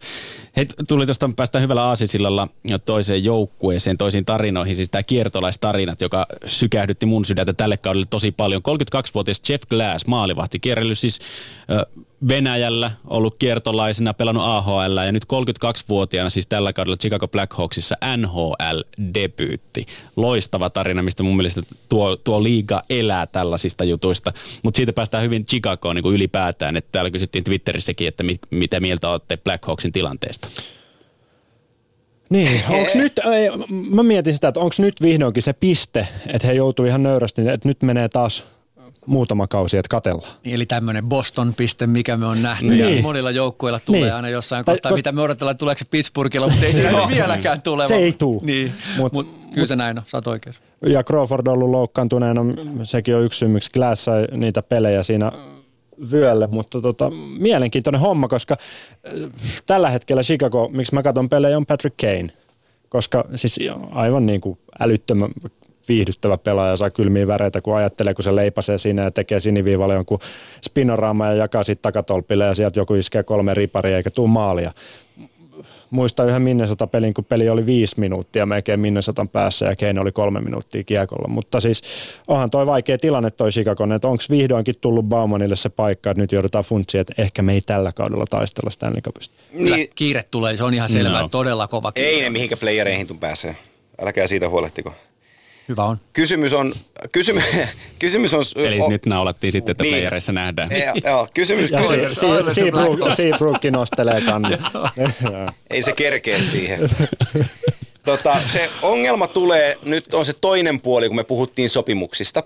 Ää, niistä tulokassopimuksista kolme vuotta tulokassopimuksella ja halvoista pelaajista. Niitä löytyy myös Blackhawksista.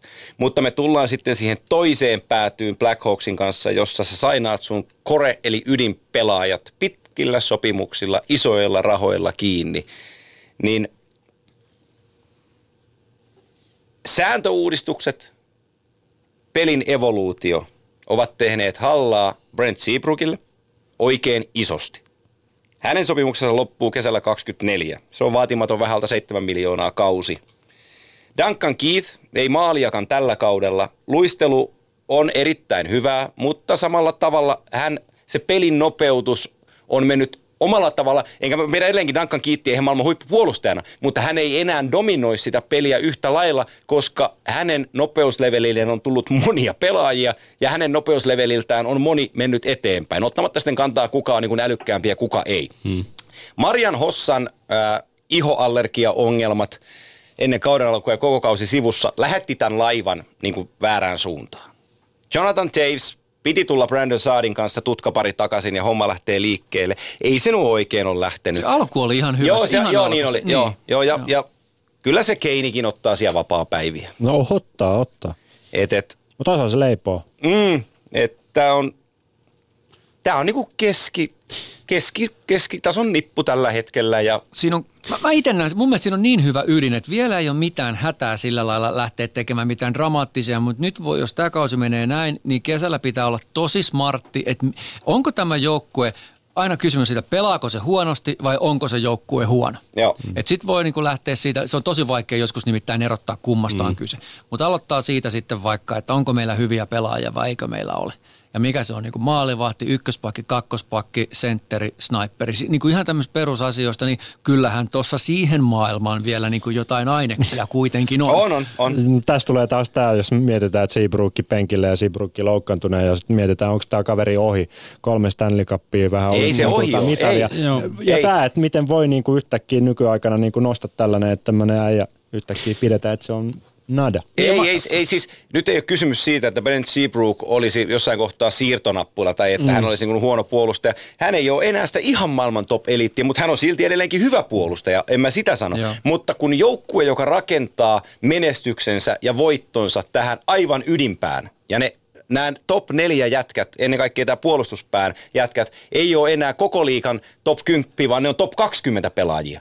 Niin se muutos on niin iso, että tämä loppujoukkue ei pysty sitä kontraamaan takaisin, sitä menetettyä etua. Toi on oleellinen havainto. Näin se on. Nehän voitti silloin mestaruksia silleen, että toinen pelaa puoli tuntia ja toinen pelaa Se on, 28 joo, minuuttia. se, on, se, on, se on suomalaisen niin. jääkiekon kovin tarina, jo mukaan lukien se, että Kimmo Timonen voittaa Stanley Cup-mestaruuden. Mutta laita sellainen, mitä Kimi oli silloin, 3-9, kun se voitti, Kol- 3-5, 3-6, jotain no, sitä luokkaa. oli siinä.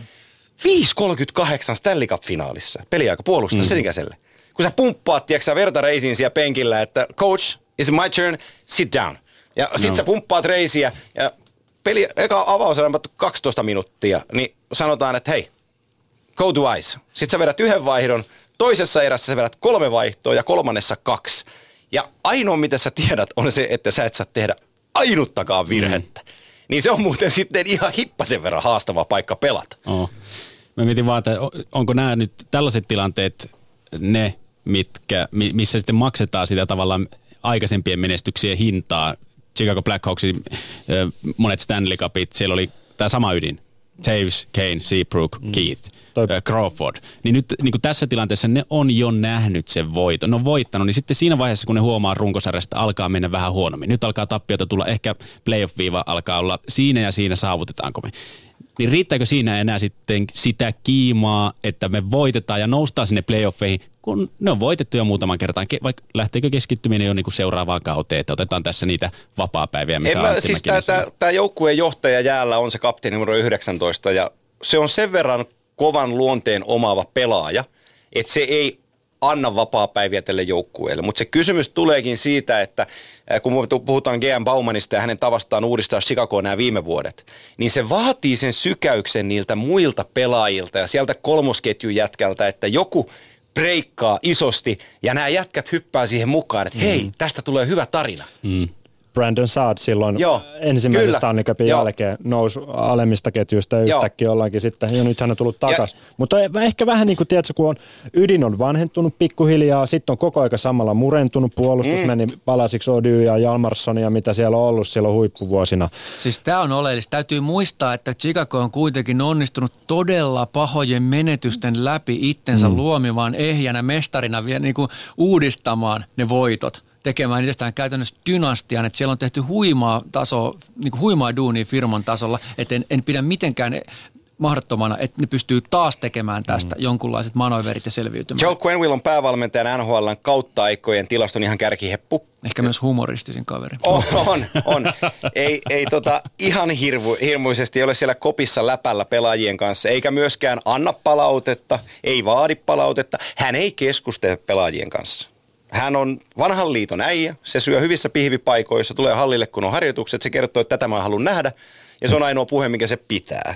Niin siinä on myös sellainen tietty juttu, että kun Quenvillea nyt katsottu tuolla kymmenen vuotta, mitä se on ollut siellä joku sen verran kuitenkin, niin tota, se, se, se, se puurokattila on lämmitetty niin monta kertaa, että Toi on ihan totta. et ehkä sillä saralla on se sykäyksen paikka. Ja se, mikä siinä on hauskaa, kääntäen ajattelee, mitä vaikka Torontosta puuttu, se oli juuri Joo, tätä kyllä. Quenvillemäistä. Sieltä tuli Lamorella, Babcock, ei nimittäin ole mitään putousriiranimeitä siellä, niin se, se on niin kuin Joo. aika lailla jäykät meiningit Oh, sitten. joo, joo. vitsi voidaan kertoa kauden jälkeen, jos tuli mestaruus. Et, Joo, se on- et se on- tota- se on just näin. Ja Et- sitten taas se, mitä Chicago kaipaa, se ehkä ihan asteen keveä, ihan Kyllä, joo.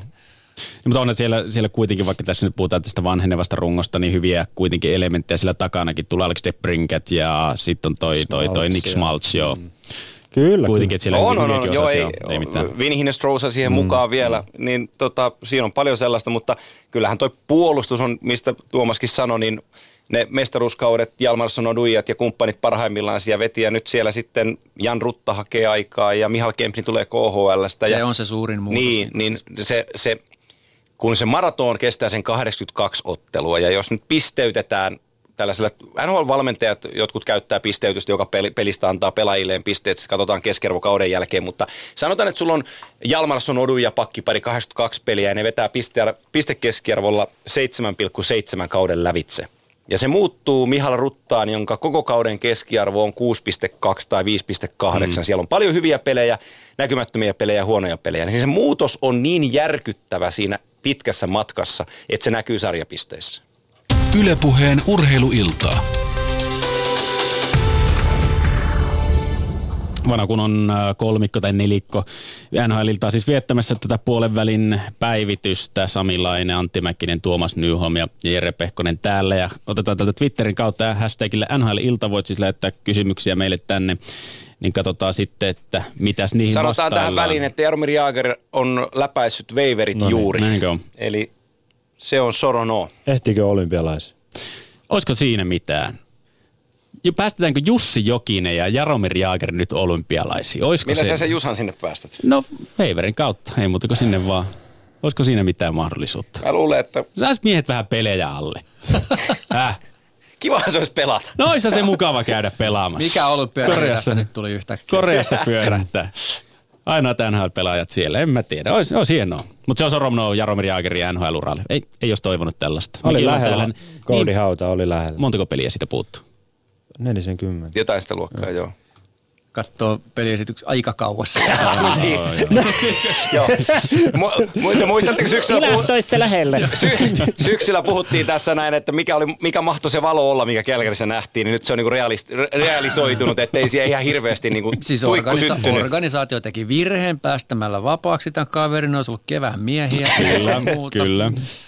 Olisi potku riittänyt Ihme, vielä. Vegas pitkä. tarttunut. No, Mä, olin, mä, olin, mä, mä, mä vähän hieroin tuossa ajatusta, että Montreal olisi voinut ottaa, tiedätkö, rik, rikkoa tuota ennätykset ja painaa se vielä niin kuin Lehabidans paitaan Centre-pelille. Oikein tehdä niin kuin isot juhlallisuudet siitä. Homma, se olisi ollut tyylikästä. Ne on saanut, si- siinä olisi saanut myytyä vähän fanipaita ja siinä olisi tämä Jaagerin fanirykmentti, Kyllä. mikä seuraa häntä paikkaa kuin paikkaan, niin jos vielä niille saatu Montrealin paita myytyä. siinä, on, siinä on fanijätkäkin ihmeessä, kun se painaa Omskiin tämän jälkeen jossain kohtaa, että täytyykö, täytyykö lähteä sinne Eikö painaa. liigallakin Sehän on pelaa- siirtotakarajoja Gladnos, tulossa? Gladno osa, omistaa osan Gladnosta, niin Sehän sinne pelaa 50 ja vähintään. Niin pelaa, joo. joo, joo. Ihan ehdottomasti. Ei pelannut Gordy Howe muuten Gladnossa. Onko Tsekki muuten julkistanut? Kai ne onhan ne julkistanut On, jo on. olympiaryhmä. No en tiedä. Ehkä Ei, Jaager- jätetään se olympialaisjuttu. kyllä me veikkaan. Joo. No joo. Se jäi sanomatta, että noita ääniviestejä myöskin otetaan tänne näin WhatsAppin kautta 0401638586 on se numero, minne niitä ääniviestejä voi laittaa. Mm, otetaan kohta, tuossa oli yksi tullut, otetaan kohta se, mutta sitä ennen Twitterin puolelta täällä oli tota, palautetaan ehkä vähän taaksepäin tätä keskustelua. Tässä oli ö, Emppu laittanut, että Sipatsovi ei saanut kieliä, tuli ongelmaksi, se jo mainittiin tässä. Ja nyt ö, Puljullekin nyt vasta tällä kaudella hommattiin sitä kieliopetusta, eikö Edmonton ollut hänelle englannin kielen opettajan hommannut, niin kysyi, että onko faktaa vai fiktiota, että ei organisaatiot hoida näitä juttuja nykypäivänä No, ei. sillä tavalla, mitä pitäisi. No eihän se nyt ole organisaation tehtävä ruveta opettaa Ei. kieltä jollekin tyypille. Siis mun mielestä, jos mä arvostan Jesse Puljärven urheilijapolkua valtavasti, mitä hän on tehnyt viime vuosina, mutta sitä mä en tajua, miksi se panostaa Lontoon puolta kondikseen, mm. niin kuin, että ei se nyt kuitenkaan 20 tuntia vuorokaudessa kesällä sitä niin kuin kolikkokäännöstä reenannut, että et, et mun mielestä siihen olisi Joo, ja jossain, panostaa vähän joo, ja jossain, jossain kohtaa ura alkoi näyttää siltä, että hänestä tulee NHL-pelaaja, niin olisi, olisi voinut pari tuntia, Niin. pari tuntia ottaa. Kun ei se niinku ihan puskista tullut, että mä ja, ja, ja fak, fakta on se, että tämä on ammattilaisliiga. Ei, ei, ei tonne oteta pelaajia puhun kieliä, siinä otetaan pelaajia pelaamaan jääkiekkoa ja sit sun täytyy todistaa, että sä pelaat, jonka jälkeen sua voidaan alkaa jeesaamaan. Mutta se, että Kyllä. lähdetään siitä, että ruvetaan hoivaamaan, Juuri ei tuolla sarjassa ei hoivata, siellä lähetetään kotiin. Just noin päin se menee. Niin kuin ei hoivata kesällä myöskään treenaamisen ohella, että sä joudut hommaamaan ne omat coachit, oli sitten taitoluistelua tai mitä, niin Joo. samalla tavalla se menee myös siihen kaukalon ulkopuoliseen elämään. Ja sitten jos sä oot tarpeeksi hyvä, niin sä saat mitä tahansa apua sä tarvitsetkin, kun sä osaat sitä pyytää. Ja, Kyllä. Tai, ja, tai sitten sulle tulee jopa tarjoamaan, oli se niin kuin ihan mitä tahansa, että kookosmehun sekoituksesta Joo. reenaamiseen.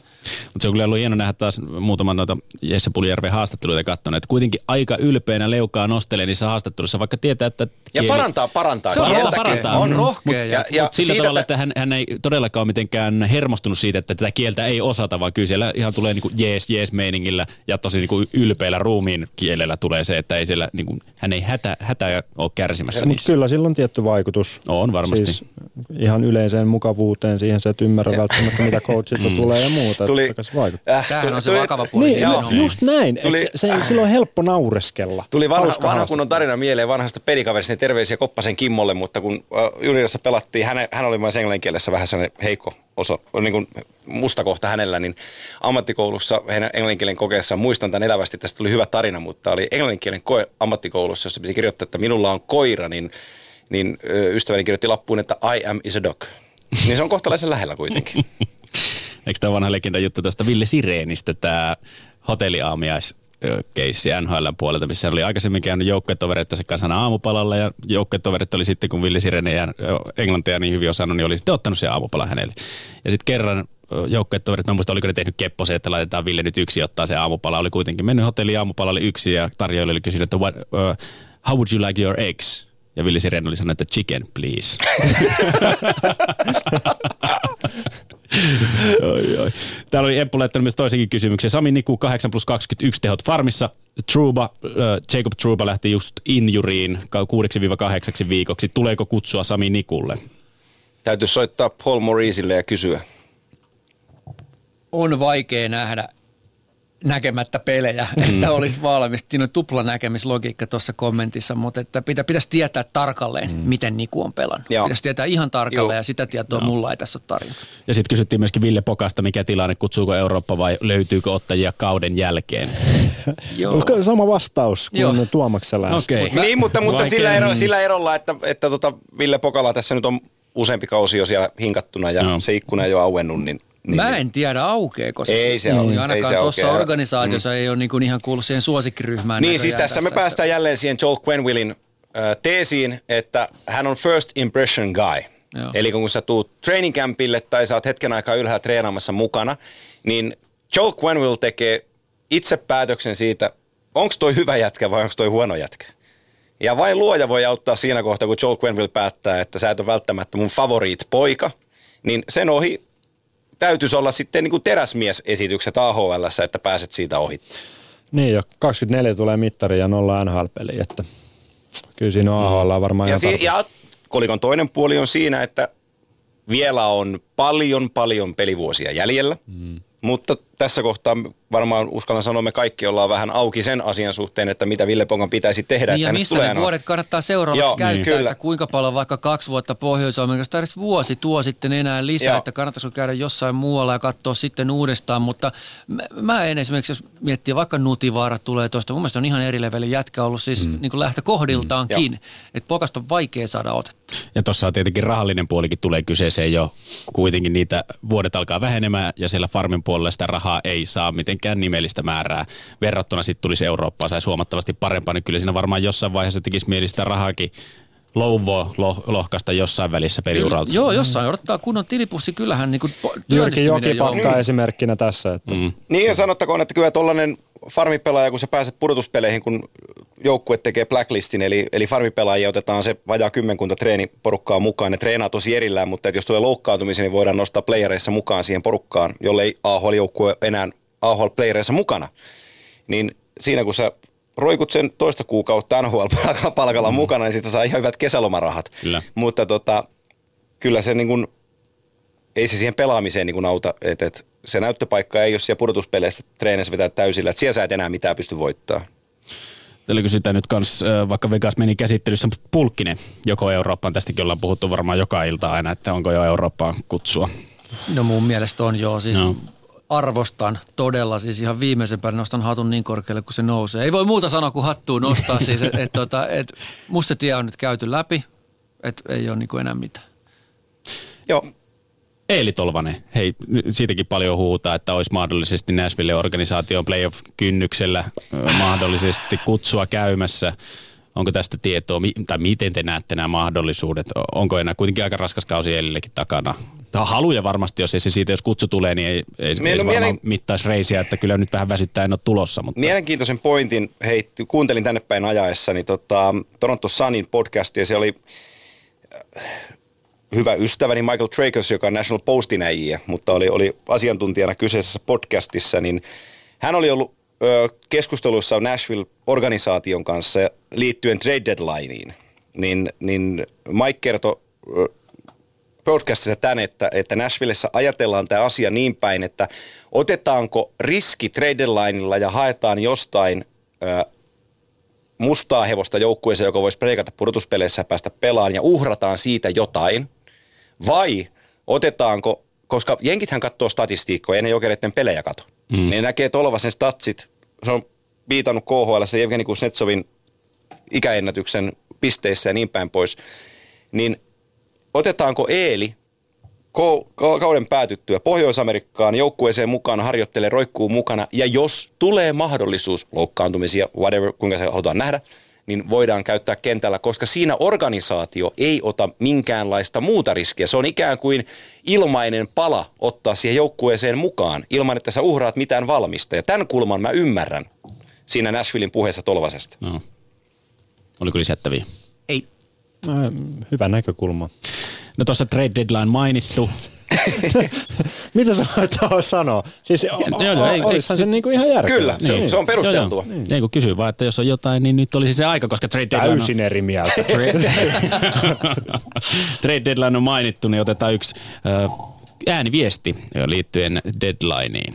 Ylepuheen urheiluiltaa. No niin, Juho tässä morjens, eli semmoinen kiinnostaisi tietää, että ollaanko studiossa mitä mieltä siitä, että onko New York Rangers siir- siirtotakarajalla ostaja vai myyjä, ja mitkä isot nimet tulee muuten liikkumaan vielä ennen helmikuun 26. päivää. Ylepuheen urheiluiltaa. Näin, Samilainen, Antti Mäkinen, Tuomas Nyholm. Miten näette Rangersin toimet tässä nyt, kun siirtotakaraja helmikuun lopussa, eikö se ei mene kiinni? No siis eihän se, ne ei tiedä itsekään kumpia, niin No. on, kun se on nyt semmoinen se tilanne, että periaatteessa mun mielestä Rangers on, musta se on ollut ihan hyvä jengi tällä kaudella. Mä oon tykännyt, jos, kun mä oon katsonut niiden pelejä, mutta siis jostain syystä se tulos sit kuitenkin on jäänyt tuohon välimalliin. En mä tiedä, että se samaa mieltä siitä. Mun mielestä Rangersin pelittely on välillä ihan hyviä. Tykännyt.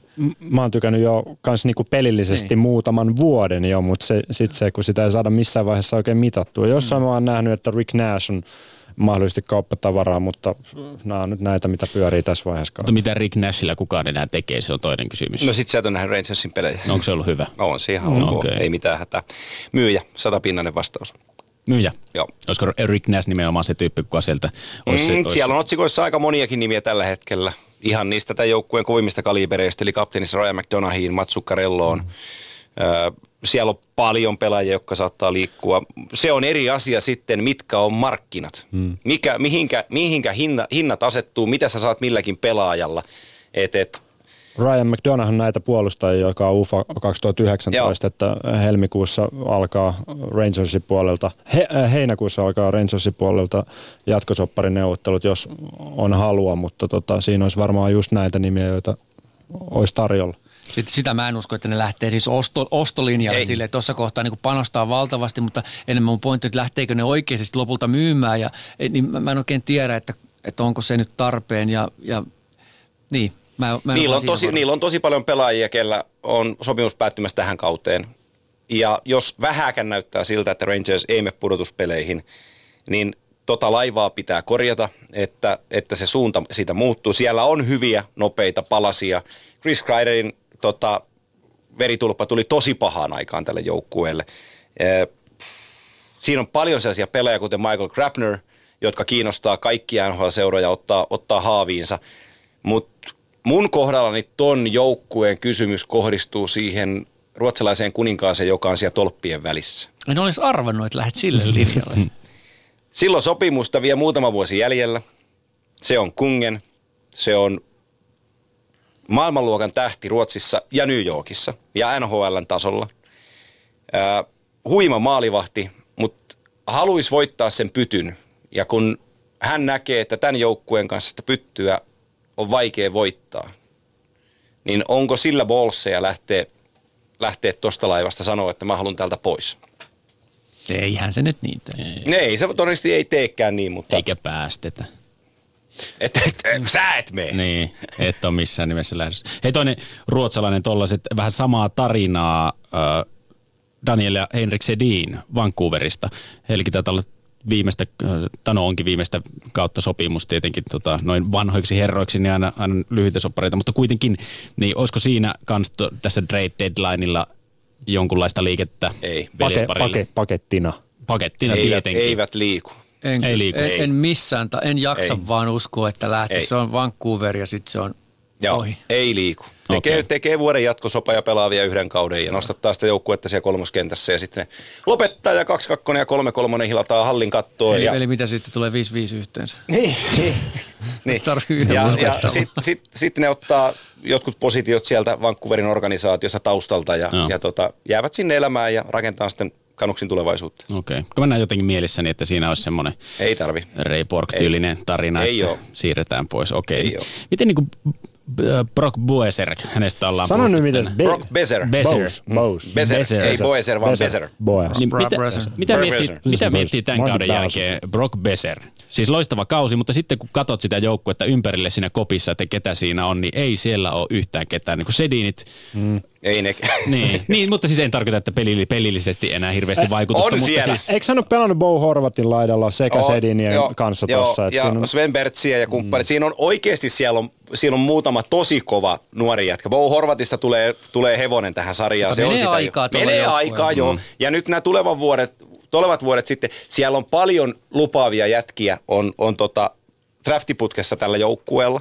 Tämä ottaa vähän aikaa tämä joukkue, mutta se tulee rakentuun paremmaksi ja paremmaksi, mutta se ottaa sen oman aikansa. Ja se ottaa paljon aikaa. Sori, että mä keskeytän. Siis keskeytinkö? Ei tiedä, anna mennä vaan. Sen takia se ottaa vielä aikansa, kun nämä sedinit on niin pitkään Joo. ollut siinä, että, että jo pelkästään totuttautuminen sen pukukopissa ja kaikkien osalta siihen ajatukseen, että tämä ei olekaan nyt sedinien jengi, ne ei niin kuin enää pelaa täällä, Joo. mitäs me nyt tehdään, niin sekin jo pelkästään, se on niin iso, jengi ei ehkä tajuukaan, miten merkittäviä hahmoja ne on Vancouverille ollut, Mm. koska oli monia monia kausia, kun sille, sille joukkueelle ei paljon muuta ollut kuin sedinit. Ja, on niihin, aika niihin, pitkällä ja, ja niihin aikoihin kaksi hyökkäjää pystyi kantamaan organisaatioon. Kyllä pystyy, ja nehän oli aivan fantastisia parhaimmillaan. Siis se on yksi asia, mistä Suomessa, kun täällä halveerataan aina ruotsalaisia ja puhutaan Sedinin sisko- siskoksista ja muita, niin tässä nyt kun on kunnioitettu jo Antti Niemen ja kumppaneiden uraa ja tekosia, niin ihan samalla tavalla uskallan sanoa tässä päin, että tä- tähän hetkeen, että Daniel ja Henrik Sedinin osalla täällä kannattaa ottaa lippa vaan käteen ja nyökätä kohti ja onnitella äärimmäisen uskomattomasta NHL-urasta. Nämä kaksi jätkää ansaitsee ihan kaiken kunnian niin Suomessa, Ruotsissa kuin jääkiekkomaailmassa siitä, mitä he on sarjalle tehnyt ja mitä he on jääkiekkoon tuonut globaalilla tasolla. Aivan käsittämättömät veljekset. Kyllä. Otetaan WhatsAppin kautta kysymys. Täällä oli, no pureudutaan tässä nyt samalla sitten siihen, mistä puhuttiin aikaisemminkin, eli Erik Carlsonista. Mitä miehet ovat mieltä Ottava Senatorsin otteista sekä myöskin Erik Carlsonin alkukaudesta. Ja tässä voidaan pureutua myöskin tähän koko sopimuskeissiin, mutta otetaan äh, Ottavan otteet ensimmäiseksi. No siis Ottava mun mielestä joukko, josta kohkattiin viime vuonna aivan liikaa. Et mä en muista, miten se tuli täällä esille, mutta että musta se niinku missään vaiheessa ollut semmoinen joukko, joka älyttömästi olisi menossa jonnekin. Se oli ihan hyviä pelaajia, ei siinä mm. mitään. Mutta mun mielestä nyt Ottava on enemmän sen näköinen kuin mitä sopii odottaa ja olettaa. Että et pelaa ehkä vähän alle odotustensa, mutta suurin piirtein enemmän sinne, kuin jos puhuttaisiin vaikka pudotuspelien toisesta kierroksesta tai muuta vastaavaa. Mun mielestä me puhuttiin just noin myös silloin viime, Joo. viime Niin keväänä taisi samoihin olla, aikoihin. Ja jos siihen yhdistää se, että Erik Karlsson ei ole nyt pelannut sitä, sitä pisteiden valossa siitä, mitä on tässä muutama Ja muutenkin. vetä- Niin, niin että En mä tiedä, siis välillä mua kummastuttaa se, että kuinka pihalla voi olla joku Pierre Dorionin kaltainen herra. Eli Senatorsin GM, kun hän painaa tämän Säkits äh, Predators-kaupan three-way dealin kasaan ja kotiuttaa Matt Duchenein ja mikrofonit eteen ja hän sanoo, että me ollaan ladattu itsemme, me ollaan valmiit taisteleen kannusta. Sitten sit kun mä katson sitä joukkuetta, mä mietin, että mitä tämä äijä hörisee. että millä? Niin, niin kuinka voi olla niin, kuin niin sokee omalle jutulleen, että et, en, mä en niin kuin voi ymmärtää ihan rehellisesti. Ja sitten sit siellä, on, siellä on niin varmasti osaavia hahmoja, mutta, mutta puheenjohtaja Eugene Melnik on, on niin kuin ihan sirkuksen pyörittäjä siinä samassa, että tällä organisaatiolla on paljon muitakin haasteita kuin se, että jatkaako Erik Kaassu vai ei ottavassa, että ylipäätään tuleeko ottavassa muutaman vuoden päästä olemaan enää organisaatio tai ja millainen mi- halli, millainen missä halli ja missä näin. päin se sijaitsee. Siellä ja- tapahtuu niin paljon Mm, turbulenssia nyt kyllä. siellä ottavan suunnalla, että, että olisi kaikkein parasta, että tuo joukkue vakiinnuttaisi jonkun tason, että tuommoinen Carlsonin ulostulo ja semmoinen, niin kuin, tosi siis koko maailmahan kohti, kun se tuli se viesti Joo. ulospäin, että tuommoisen niin kaliberin jätkä ilmoittaa näin, että peikattiin muuten sitten luvassa, että mä haluan tasan sen, minkä mä No. ansaitsen, niin, niin tota, ei yhtään tarvinnut niin kuin nyt tuommoista. Joo. Mutta onko tässä myös sitten Carsonin puolelta sitä, että jos ei ottava ota mua, niin ei mua hirveästi kiinnosta. Et voiko siinä olla myös sit sellaista, että halutaan ikään kuin näyttää se? No mä, mä, tulkit, mä tulkitsin silloin, kun se Carlsonin julistus tuli tästä sopimusjutusta, niin mä tulkitsin se vähän niin kuin Senatorsin eduksi, koska sen jälkeen ää, Dorion kävi pyytään no trade-pelaajilta ne kymmenen joukkuetta vai kuusi joukkuetta, mitä kelläkin sopimuksessa on luki, että mihin he ovat valmiita siirtyyn. Eli se oli ikään kuin Senatorsin pelin avaus kokonaisuudessaan siitä, että saadaan niin kuin markkinat auki. Se, että nyt tuli Magnus Pääjärvi veivereiden kautta sen Louisista sisään, ei tässä ole vielä tapahtunut mitään. On ihan sulaa hulluutta puhua, että joku Mark Stone liikkuisi jonnekin. Ei, Mä ei. mun mielestä, mun mielestä niin kuin Huffmaninkin, hu- Michael Huffmanin hukkaaminen tuolta, niin, niin, niin olisi niin kuin um, umpityhmyyttä. Et enemmän mä keskustelisin tuossa Matt Ducheneista edelleenkin, että sen sopimus päättyy ensi vuoden jälkeen ja se on kuuden miljoonan kaveri ja siinä Dorion ja kumppanit raapii vähän päätä, kun agentti kävelee sisään ja sanoo, että meillä on muuten kympin poika. Joo, se on ilman muuta näitä noita mainittuja nimeä, niitä ei kannata hukata, mutta, tai niin kuin päästään missään tapauksessa menemään. Mutta se, mikä mun mielestä Carsonin keisissä on kiinnostavaa, on siis miettiä, että miksi Erik Carson teki tämän muuvin. Mm. Siihen ei ollut mitään erityistä painetta ottavassa, vaikka se on Kanadan puolella, mutta se on kuitenkin aika suojassa ja sillä on semmoinen imago ja aura siellä, että sitä ei koskaan panna seinää vasten mm. sillä tavalla, kun vaikka Mats Sundin joutui Torontossa, kun siellä niin kuin tuli ne haikalat kurkusta melkein, jotka niin oikeasti on mikrofoni, mutta se oli niin raakaa, se oli niin raakaa, miten Sundin joutui vastaamaan päivittäin medialle. Se olisi voinut luovia sen tilanteen ohi aivan kevyesti. Mm. Miksi hän teki? Okei, oliko läpändeerosta? Ei ollut läpändeerosta. Kelle halusi lähettää viestin, niin miksi julkisesti, mitä halusi tällä tuoda esiin? Joo. Mun mielestä ei tilannut itsellensä mitään hyvää tekemällä Sitä se ei noin. Toinen on tämä Drew Dowdy, mä en ymmärrä, miksi hän kertoo julkisuuteen, että aion muuten kysyä Erikiltä, että paljon meidän markkina-arvo on, paljon sä pyydät, paljon mä... Niin siis mikä, mikä peli tässä on meneillään? Niin, ihan se, se tässä mietityttää, että mitä tämä viestii tavallaan noista organisaatioista sisältäpäin, että pelaajilla on tarve tulla tälleen esille. Asioista, mistä niin kuin, kyllä se jostain, jostain se kertoo, jostain ongelmista, en minä tiedä. Mutta siis sellaista, koska näitä niin harvoin Mä tapahtuu vält- ja vielä tämän Mm. kaliberin kavereilta. Mä en voi välttyä muut, ajattelematta mitään muuta kuin ne vähän grillaa vaan toimittajia siinä. Onko näin?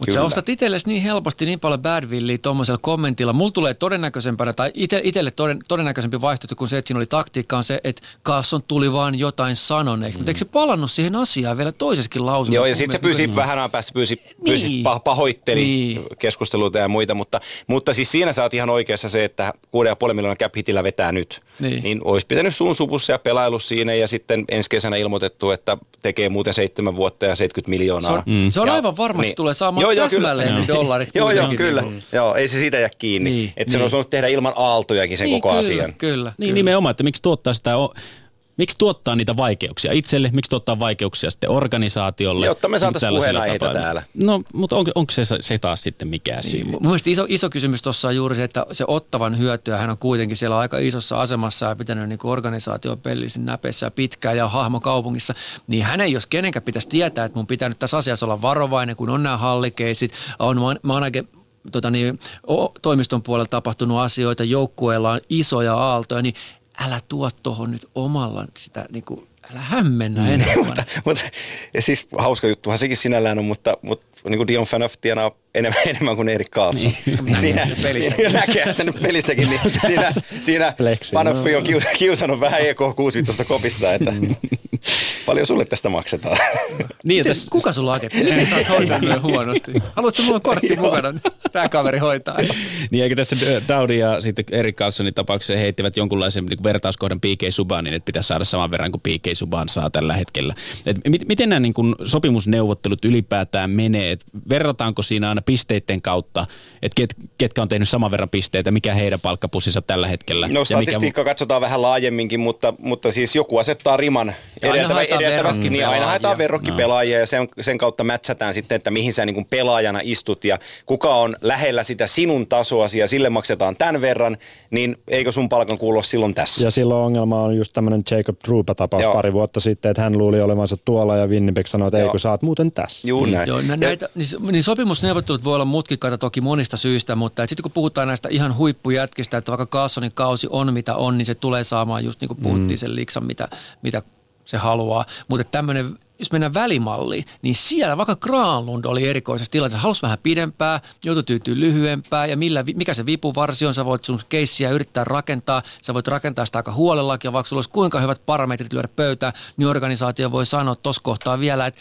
meidän mielestä tämä on tämä ja tämän kokoinen tämä sun diilitilanne nyt ja, ja siinä kohtaa siis Ovetskin voi sanoa, että asia selvä, mä lähden tuonne itärannikolle, korjaan länsirannikolle, niin, niin sitten taas Granlundin kohdalla se ei ole ihan sama vielä, kun sä et ole ostanut niitä kannuksia itselle. Mm. Sä et ole Joo, vielä joo. silloin 70 pisteitä. Joo, ja siis siinä oltiin Edmonton, Edmonton oli vaikeuksia. Peter Cherillillä oli kova paikka viime vuonna, kun kun sekä Conor McDavid että Leon Dreisaitelin kanssa piti tehdä jatkosopimukset ja ei ollut oikein jätkiä, kehen verrata. Kehen sä vertaat McDavidia? Mm. Niin, sit Koska Crosbykin on alipalkattu niin, 8,7. niin, niin, niin sun, sun täytyy löytää jostain leveli. Ja nyt kuka tästä hyötyi, oli Buffalo Sabresin Jack Eichel, joka teki sen 10 vuotta ja 80 miljoonaa, jos ei ole niinku minkäänlaista järkeä siinä sopimuksessa. Mutta kun McDavid raapusti oman paperinsa, niin oli helppo sanoa, että tässä menee nyt tämä rima, että McDavid on tuolla, se tienaa tämän verran, niin kyllä meidän Jackie poika nyt tämän arvoinen on. No. Ja sitten kun, sit kun Buffalo julkaisti sen sop- sopimuksen, niin mietin samalla tavalla kuin Dorionin kanssa, että voi hyvät hyssykät, että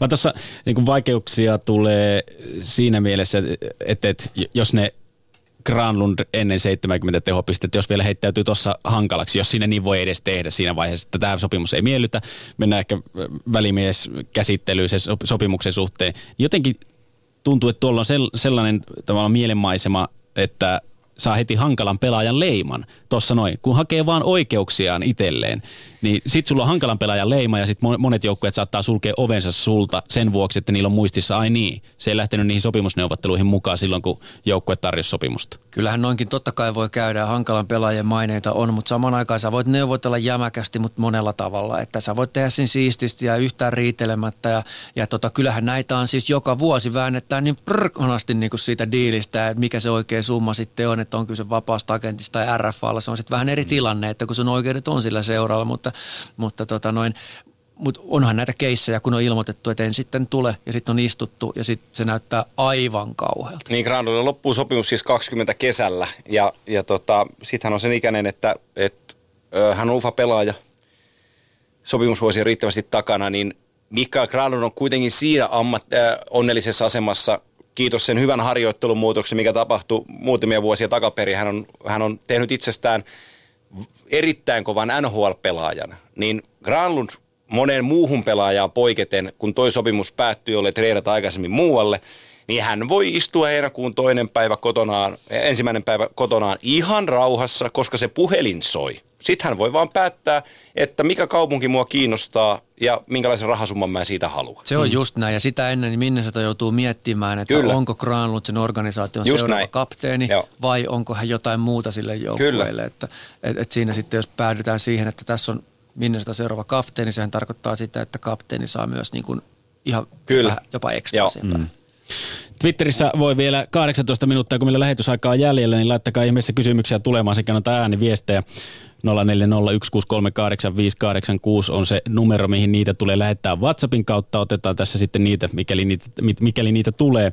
Täällä oli Mika Lehtiniemi kirjoittanut Twitterissä, että miten näette Kingsin kevään? Siellä on 77 te- telakalla ja Leikin porukan tulevaisuus, näin kirjoittaa. Mikä on Kingsin, hyvin lähti Kingsillä alkuun, mekin täällä dumattiin kovasti ennen kauden alkua, mutta hyvin lähti alkuun. Nyt on sitten tullut pientä, pientä takapakkia tässä viimeiset kuukausi pari. No siis toi lännen viiva, toi on niin raju. Tuosta tulee siis yksi niin kuin lähivuosien hurjimmista taisteluista, mikä joukkueet tuossa on, niin, niin, niin tota, et, et, et jos, mitkä joukkueet sitä ulos tulee voittajina, niin ne on kyllä niin loppu kuin No. vaan voi joukkue olla joka tapauksessa. Mutta erittäin vaikeasta on arvioida, että et koliko heittoa sä voit, Colorado, mäkin oli kirjoittamassa ulos, kyllä se aivan hyvin voi siellä olla, Kings, Minnesota, Anaheim, kaikki ne on siinä siis, et sä tiedä, et sä vaan tiedä. Niin, siis nämä on Nämä on sivistyneitä veikkauksia siitä. Niin, aivan. Niin, näille kerrottakoon sinne kotisohville, että nämä ei ole virallisia totuuksia. Nämä ovat omia näkemyksiä. Kyllä se on tullut havaittua tässä vuosien varrella Ihan aina en ole oikeassa, mutta että mulla on tietty näkemys asioista ja mä sanon sen, oon mä sitten oikeassa tai, mm. tai väärässä. Ja ton Losin kanssa, mulla on iso ongelma tuon joukkueen rakenteessa on siinä, että et, et siellä on gravel ja forboard isokokoisia kankeita puolustajia kaksi kappaletta top kutosessa.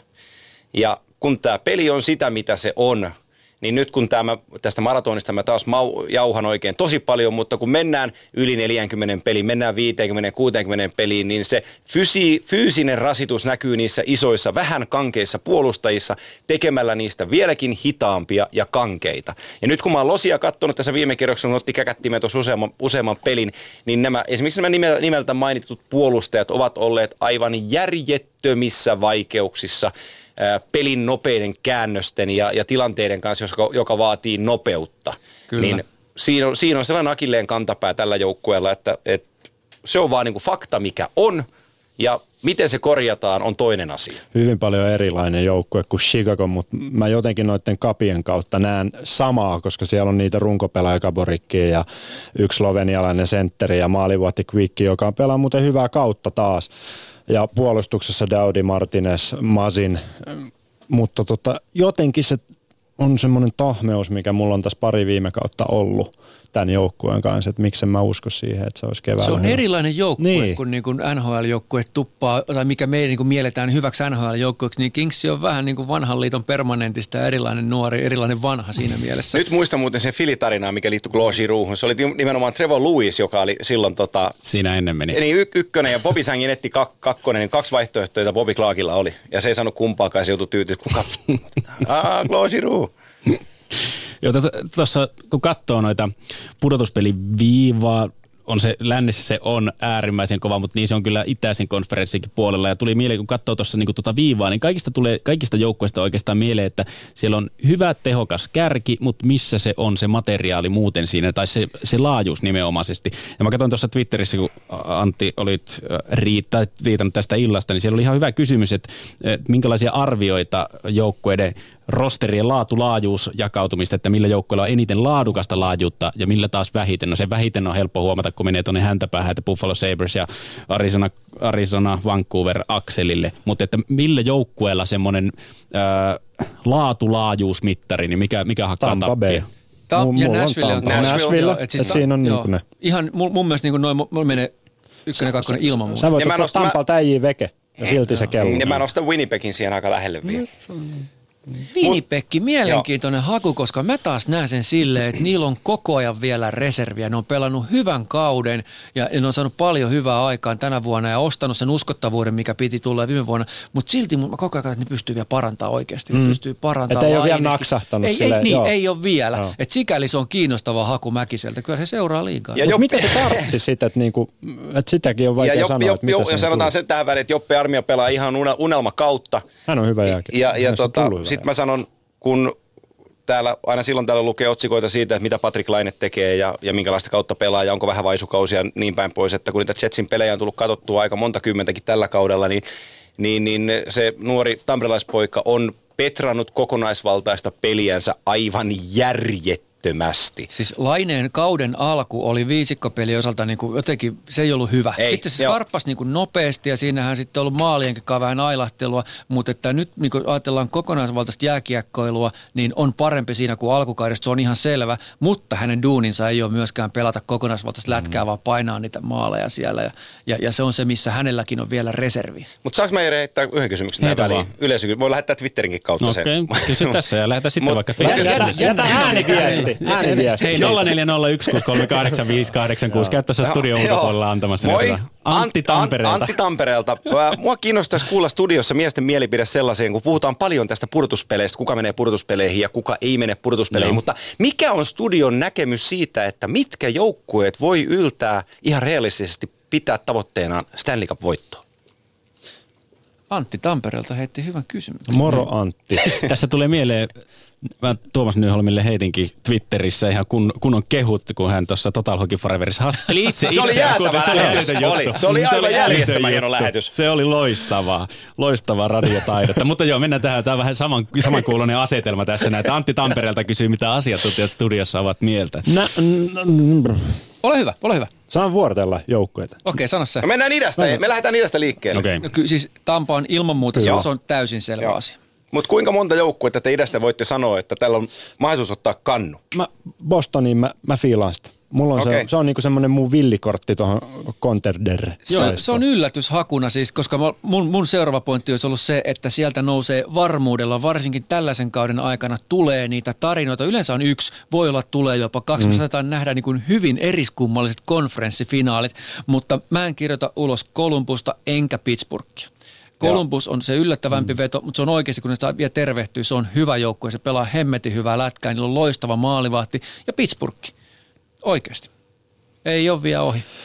Crosbylla on ihan hyvä tammikuu meneillään. Se on, se on se, mitä idästä tässä mm. itsekin haen, mutta tota, Mutta sitten Toronto, New Jersey, Philadelphia, Rangers, Islanders ja muut, ei, ei, en mä niitä pysty enää ei, heittämään joo, tuohon. joo. Mut, siksi miksi mä Bostonin, jos mä perustelen vähän sitä, että siellä on tämä hyvä ykkösketju toki, mutta sitten sinne on tullut pakistoon tälle kaudelle Bostonin yliopistosta tämä ikään kuin kun on venattu onko Tori Krug ottamaan saransaappaa ja Charlie McAvoy ihan siis ihan mun Kyllä. suosikki pelaaja NHL-liigassa. Sitten siellä on syvissä ketjuissa on Bäkkesiä, joka on siellä niinku kolmosketjussa, mm. Kurali, Nääs, tällaisia jätkiä, jotka sitten on arvokkaita pudotuspeleissä. Joo, se on totta.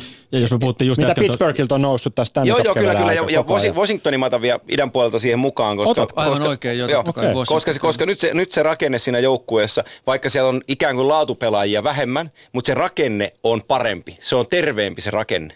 Siellä on ykköspelaajat on ykköspelaajia, kolmosketjun pelaajat on kolmosketjun pelaajia, nelosen jätkät on nelosen jätkiä ja se, se puolustus on, on, on riittävä. Siellä on ihan, ihan hyvä alakerta ja sitten niillä on Brady Holtpi, niin jotenkin mulla on vähän musta piste, tämä Washington on ollut aina, sen, mm-hmm. se liittyy niin paljon siihen Ovechkinin tekemiseen pitkällä uralla ansaitsee sen kaiken kunnian, mitä on, on tehnyt, mutta mä näen, että silloin tällä kaudella mahdollisuus tuolla joukkueella yltää korkealle. Mennään länteen vielä. Mä sanon vielä sen tuosta Bostonista, Joo. että mä arvostan. Se oli mun mielestä erinomainen Joo. haku, koska siinä on iso potentiaali kyllä, että se Joo. voi tulla. Joo, ja siis mulle tulee ekana, kun pu- puhutaan tuosta niinku laatu-laajuusjakaumasta, Joo, joo. niin kyllä tulee ekana mieleen Boston. ja Kyllä, vielä katsoen playoffeja, Siis että siellä on niinku tällä ja kaudella, kun tällaisia Bostoni on katsonut, heillä on myös ihan hyvät maalivahdit. Joo, ja siihen liittyy se sama ilmiö, jota Niin. muissakin joukkueissa, Jake DeBruskit ja kumppanit Joo, on noussut kyllä. sieltä, ottanut, Danton Hainen ottanut paikkansa ja niin päin pois, että, että siellä on, siellä on tota, palaset hyvin kohdallaan niin hurjalta kuin se kuulostaa, että siinä kyseinen GM sorvattiin pari vuotta sitten aivan hulluksi, kun Kyllä. Dougie Hamiltonia treidattiin pois ja mietittiin, että, että mistä nyt tulee, että, että tässä, tässä ei ole mitään järkeä, mutta niin se vaan aika nopeasti rakentui se Bostonikin sieltä. Vielä kun Brad Marchand pyr, py, pyrkii pysyttelemään kaukalon puolella eikä ottaa noita... Ja siis se Ma-. Matt Beleskin kauppa on niinku tuonut kyllä rahaa No. pankkiin. se oli hyvä. No niin, länsi. Mitkä joukkueet lännessä on kykeneväisiä voittaa mestaruuden? Mun mielestä toi länsi on itää niin kuin vielä paljon vaikeampi. Siis siitä on, mun mielestä on selvää, että Nashville on, on contenderi tänä vuonna. Se on, se on aika selkeä homma. En, mä, mä en pysty Vegasiin sanoa ikinä, vaikka pitäisi totta kai. Sitten tullaan niin kuin Sharksi, St. Louis. San Jose on mulle sellainen, niin Siis kuin, mä en saa siitä et kiinni miksi? nyt, että missä tämä joukkue nyt menee, vaikka mm. periaatteessa on esittänyt hyviäkin otteita, mutta niin kuin, toi on se, se on kolikon heitto-osasto. Mä en yllättyisi yhtään, vaikka Colorado olisi siellä pitkällä sitten kuitenkin. Mä en yllättyisi yhtään, vaikka Kings kapuaisi sinne. Ja vastaavasti mä en yllättyisi yhtään, jos se olisi Nashville Winnipeg, se kaksikko, joka Tai Dallas. sitten on. Niin on, siis no Dallas on hyvä esimerkki. Se on oikeasti piilo hyvä joukkue. Se Dallasilla on kauhean määrä taitoa, ne on pelannut hyviä pelejä, mutta kun vaikka Esimerkki Esa Lindel kuvastaa hyvin sitä, millainen Dallas on. Äijä pelaa uskomatonta kautta, on siis paras pakki, mitä Suomeen löytyy. Kuka ei paljon puhu siitä, mm. kuka ei paljon seuraa Dallasia, ei herätä hirveästi tunteita niin kuin mihinkään suuntaan Suomessa. Puhutaan on hassu. vähän John jengi. Klingbergistä enemmän. No, se, Lindel pitää sitä yllä. niin, kyllä just näin. Niin, mutta siis pu- puhutaanko nyt Stanley Cup contendereista, kun mainittiin Joo. esimerkiksi Coloradon? Siis mä en Lännen yllättyisi yhtään, jos kävisi näin, että lännestä tulee joku aivan yllätysjoukko. että Mä, en Okei. pysty Mä vähän Arizonaa yllättyisin. Mä, mä, mä, Niin. mä en pysty nimeämään, että tämä ja tämä joukkue mm. näistä muista kuin Nashville ja Winnipeg tyyppisesti. Okei. Et, et Winnipegin mä us, ymmärrän, että se voidaan nostaa ja se pitääkin nostaa tämän mm. kauden jäljiltä. Mm. No, miten? Anaheim, Nashville, Winnipeg sanon mä. Jos tulee sen ulkopuolelta, niin on Anaheim. yllätys, mutta Anaheimilla on kaikki mahdollisuudet mennä He, finaaliin. hei, ennen joulua oli vaikea syksy loukkaantumisiin, mutta nyt on vähän palettia jo kasassa. Joo, hurja ryhmä. Ihan totta. Oo. Näinkö on? Kyllä on. Jere. Ja mulle Anaheim on yhtä todennäköinen kuin Colorado tai No, no, Dallas juu. tai no ei Kälkäri sentään, mutta Kä- Käydään, käydään sen sentterit uudestaan läpi. Mitäs siellä Coloradossa nyt oli? Siellä oli McKinnonista mentiin Söderbergiin ja sitten Sitten on tämä Kerfoot. Tää, se on mun suosikkeja nykyään. ja Alex Kerfood, joo. pelaa laidassa keskellä. Mm. Sitten sit täytyy oikein miettiä, ketä sieltä tulee. Sitten me mennään tuohon Anaheimiin. Se on Ketslafi on siinä ykkösessä. Sitten siinä on Ei riitä. Kessleri kakkosessa. Mä en ja niinku ymmärrä, mitä- Adam mitä Henrik- komediaa sä rakentelet Adam Henrik nyt. kolmosessa Ei, ei ja riitä. ei riitä. Ei. Joo.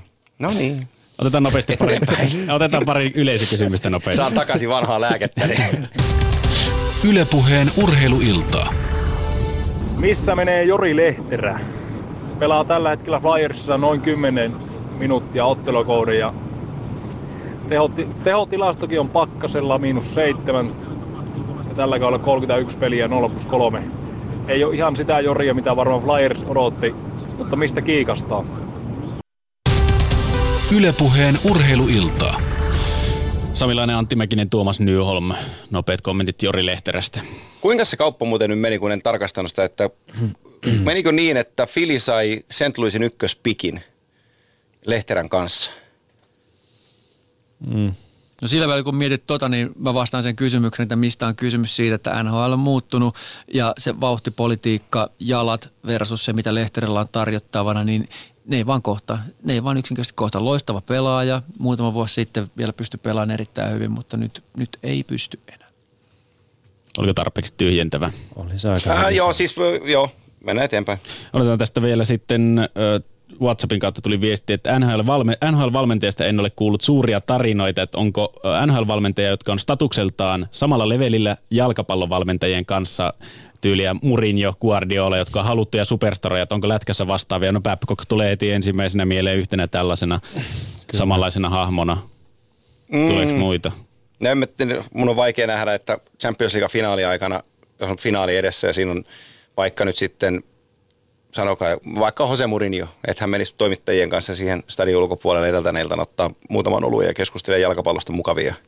niin ihan heti enää Mourinholle tapahtuva, mutta NHL on muutama sellainen coachi, ketkä voi tulla ihan läpänderokselle muuten vaan kyseleen, että missä mennään. Että Näinkö, ketkä on sellaisia coacheja? Gwenville ja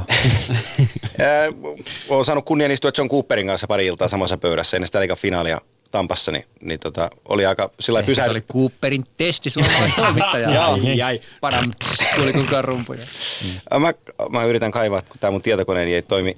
We have occurred uh, Jori Lehterän condition first round pick kahdeksan. Joo, eli, eli Fili sai sen ykköskierroksen varauksen. Me tullaan siellä Ron Hextaalin tulevaisuuden mm. rakentamiseen. Braden Shenistä tuli Lehterän ykköskierroksen varaus. Ehdollinen kylläkin, en tiedä ehtoja, mikä siinä on takana, mutta joka tapauksessa se tulevaisuuden rakentaminen, josta Filissä puhuttiin, niin, niin, niin sillä haettiin sitä. Ja Lehterä ei ole siis se, mitä niin kuin Ei. siinä, niin, kyllä. Katsotaan vielä tämmöiset nopeat palkintojen jaot tähän tässä vaiheessa, kun puolivälikausi on, puolivälissä kautta ollaan, tai runkosarjaa, niin heittäkää nopeat vastaukset. Vuoden tulokas eli Calder Trophy menee. Tuomas Nyholm sanoi ensimmäisenä. menee sinne Barsalille. Matthew Barzell. sama. Mä tykkäsin sit. Ei Mäkä, riitä. mäkä voi. Ei, mutta se menee Barcelille. Barsal, okei. Okay. Entä vuoden General Manager? Sami voi aloittaa. Joo, kyllä mä laitan se tonne Bostonin suuntaan. Kun ne ottaa se kupi tohon, niin Mm. George McPhee, Vegas. Poile. mulla on... Oi, oi, oi, suosikkipoille. Hyvä. Joo. Oh. Ö, vuoden paras valmentaja. Meneekö Vegasin suuntaan? Ei mene, se menee Sooperille. Eli Cooperille. Oliko tämä Cooperin so, Soper. Uh, mä sanon sen Gerald Gallant. No, Eli mä, laitan, mä laitan Cassidy, Bruce Cassidy, siisti Okei. nimi. Äijä vähän Bostonin kelkassa. Joo, pikkusen näyttäisi olevan. No, mä Bostonin paita. Entä Vetsinä palkinto, paras maalivahti siis? Antti voi aloittaa nyt. mm-hmm. Andrei Vasilevski valitettavasti, Sama. Sama. Miksi valitettavasti? koska esimerkiksi Sergei Boborovski on paljon paremmin maalivahti. Okei, selvä. Entä runkosarjan paras pelaaja Hart Trophy? Menee pelaajalle nimeltä Nikita Kucherov. Mä jaan No sen. kyllä Mä, se aika lailla- Mäkin on Kutserov. Siihen mä jaan sen heille. Se, se on muuten jompi kumpi kyllä, mm. mutta Jos, jos Colorado menee playereihin, kun äänestys on runkosarjan jälkeen, niin se on, se on McKinnon. siitä on vaikea Joo. ohittaa kyllä, mutta kyllä itselle mä valitsen Kutserov. Joo, Kucherov on siis jäätävä. On- muutama, on mu, mu, muutaman Tampa Bayn pelin katsonut. Eikä muuten puhunut kovin hyvää englantia, kun meni NHL. No, ei, onko ottanut henkilökohtaisen opettajan kuitenkin vuosien varrella? Ei olla sillä lailla välilöissä, että oltaisiin soiteltu. Mutta puhuu kuitenkin ihan sujuvaa. Cooperin kanssa? Niin. Et kysynyt Cooperilta tätä Eh. Bissellä, Eh. että miten Nikita Ei, mutta mä soitan illasta. illasta, kun ajan kotiin päin, niin, No niin. Jonin kanssa väännetään siinä vähän rautalangasta. Vaikka aiottimilla, ottakaa konferenssipuhelin, Ehkä mä tuun. FaceTime-kalja siinä. Joo. No niin, juuri näin. Silleen voi ottaa parisuhdetta. Hei, jos Niin, noin noi playoff, playoff-viivat on äärimmäisen tiukkoja, sanokaa joku joukkue, ketä tulee seurata nyt eritoten. Tässä siis on sellainen meininki, että idässä sieltä 4-10 kuuden pisteen sisällä. Karolaina kolkuttelee siihen vielä 11, lännessä sama. Siellä on 4-11 sieltä kuuden pisteen sisällä, niin paljon tulee tapahtumaan tässä viimeisen 30 peliä, kun on jäljellä. Ai, mitä seurata? Mitä seurata? Mikä joukkuetta? näistä niin kuin, ö, sijoilla 4-10 molemmista konferensseista? Oi, oi. Itä on niin kiinnostava. Sieltä voisi valita tosi monta, mutta mä nappaan siitä nyt vaan sen Toronton. Hyvä, hank- hyvä oli kyllä. Mä otan, Vanha, New York. vanhana kanta ontariolaisena. Mä otan noin New Yorkin seurat. Eli sä Joo. pystyt nimeen kaksi tolleen juonikkaasti. No, n- niin. Joo, mä, otan, mä, mä, mä lähden tuohon Samin kelkkaan tuon Islandersin suhteen, koska siellä se John Tavares-asia kummittelee taustalla ja, Mm. ja halliasiat ja muut vastaavat, että mihin, mihin suuntaan se menee, niin Islanders ja, ja tota, sallitaanko se Pittsburgh vielä, mä heitän toisen porkkanan siihen. Niin. No Pittsburgh. Mm.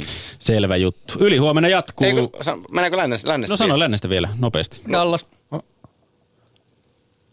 Hyvä. Hiljaisesti jatkat aika hyvin. Mä, mä, mä, mä, 15 joo, sekkaa vielä, hyvä mä, sanoisin Anaheim. No niin, Anaheim. Yli huomenna jatkuu siis NHL. Onko silloin NHL-ilta yli huomenna? Ei ole yli huomenna, tämä oli tässä näin. Playoffilla se jatketaan, tässä Yes. yes. kerkeä tapahtuu vaikka mitä. Hei kiitos kundit.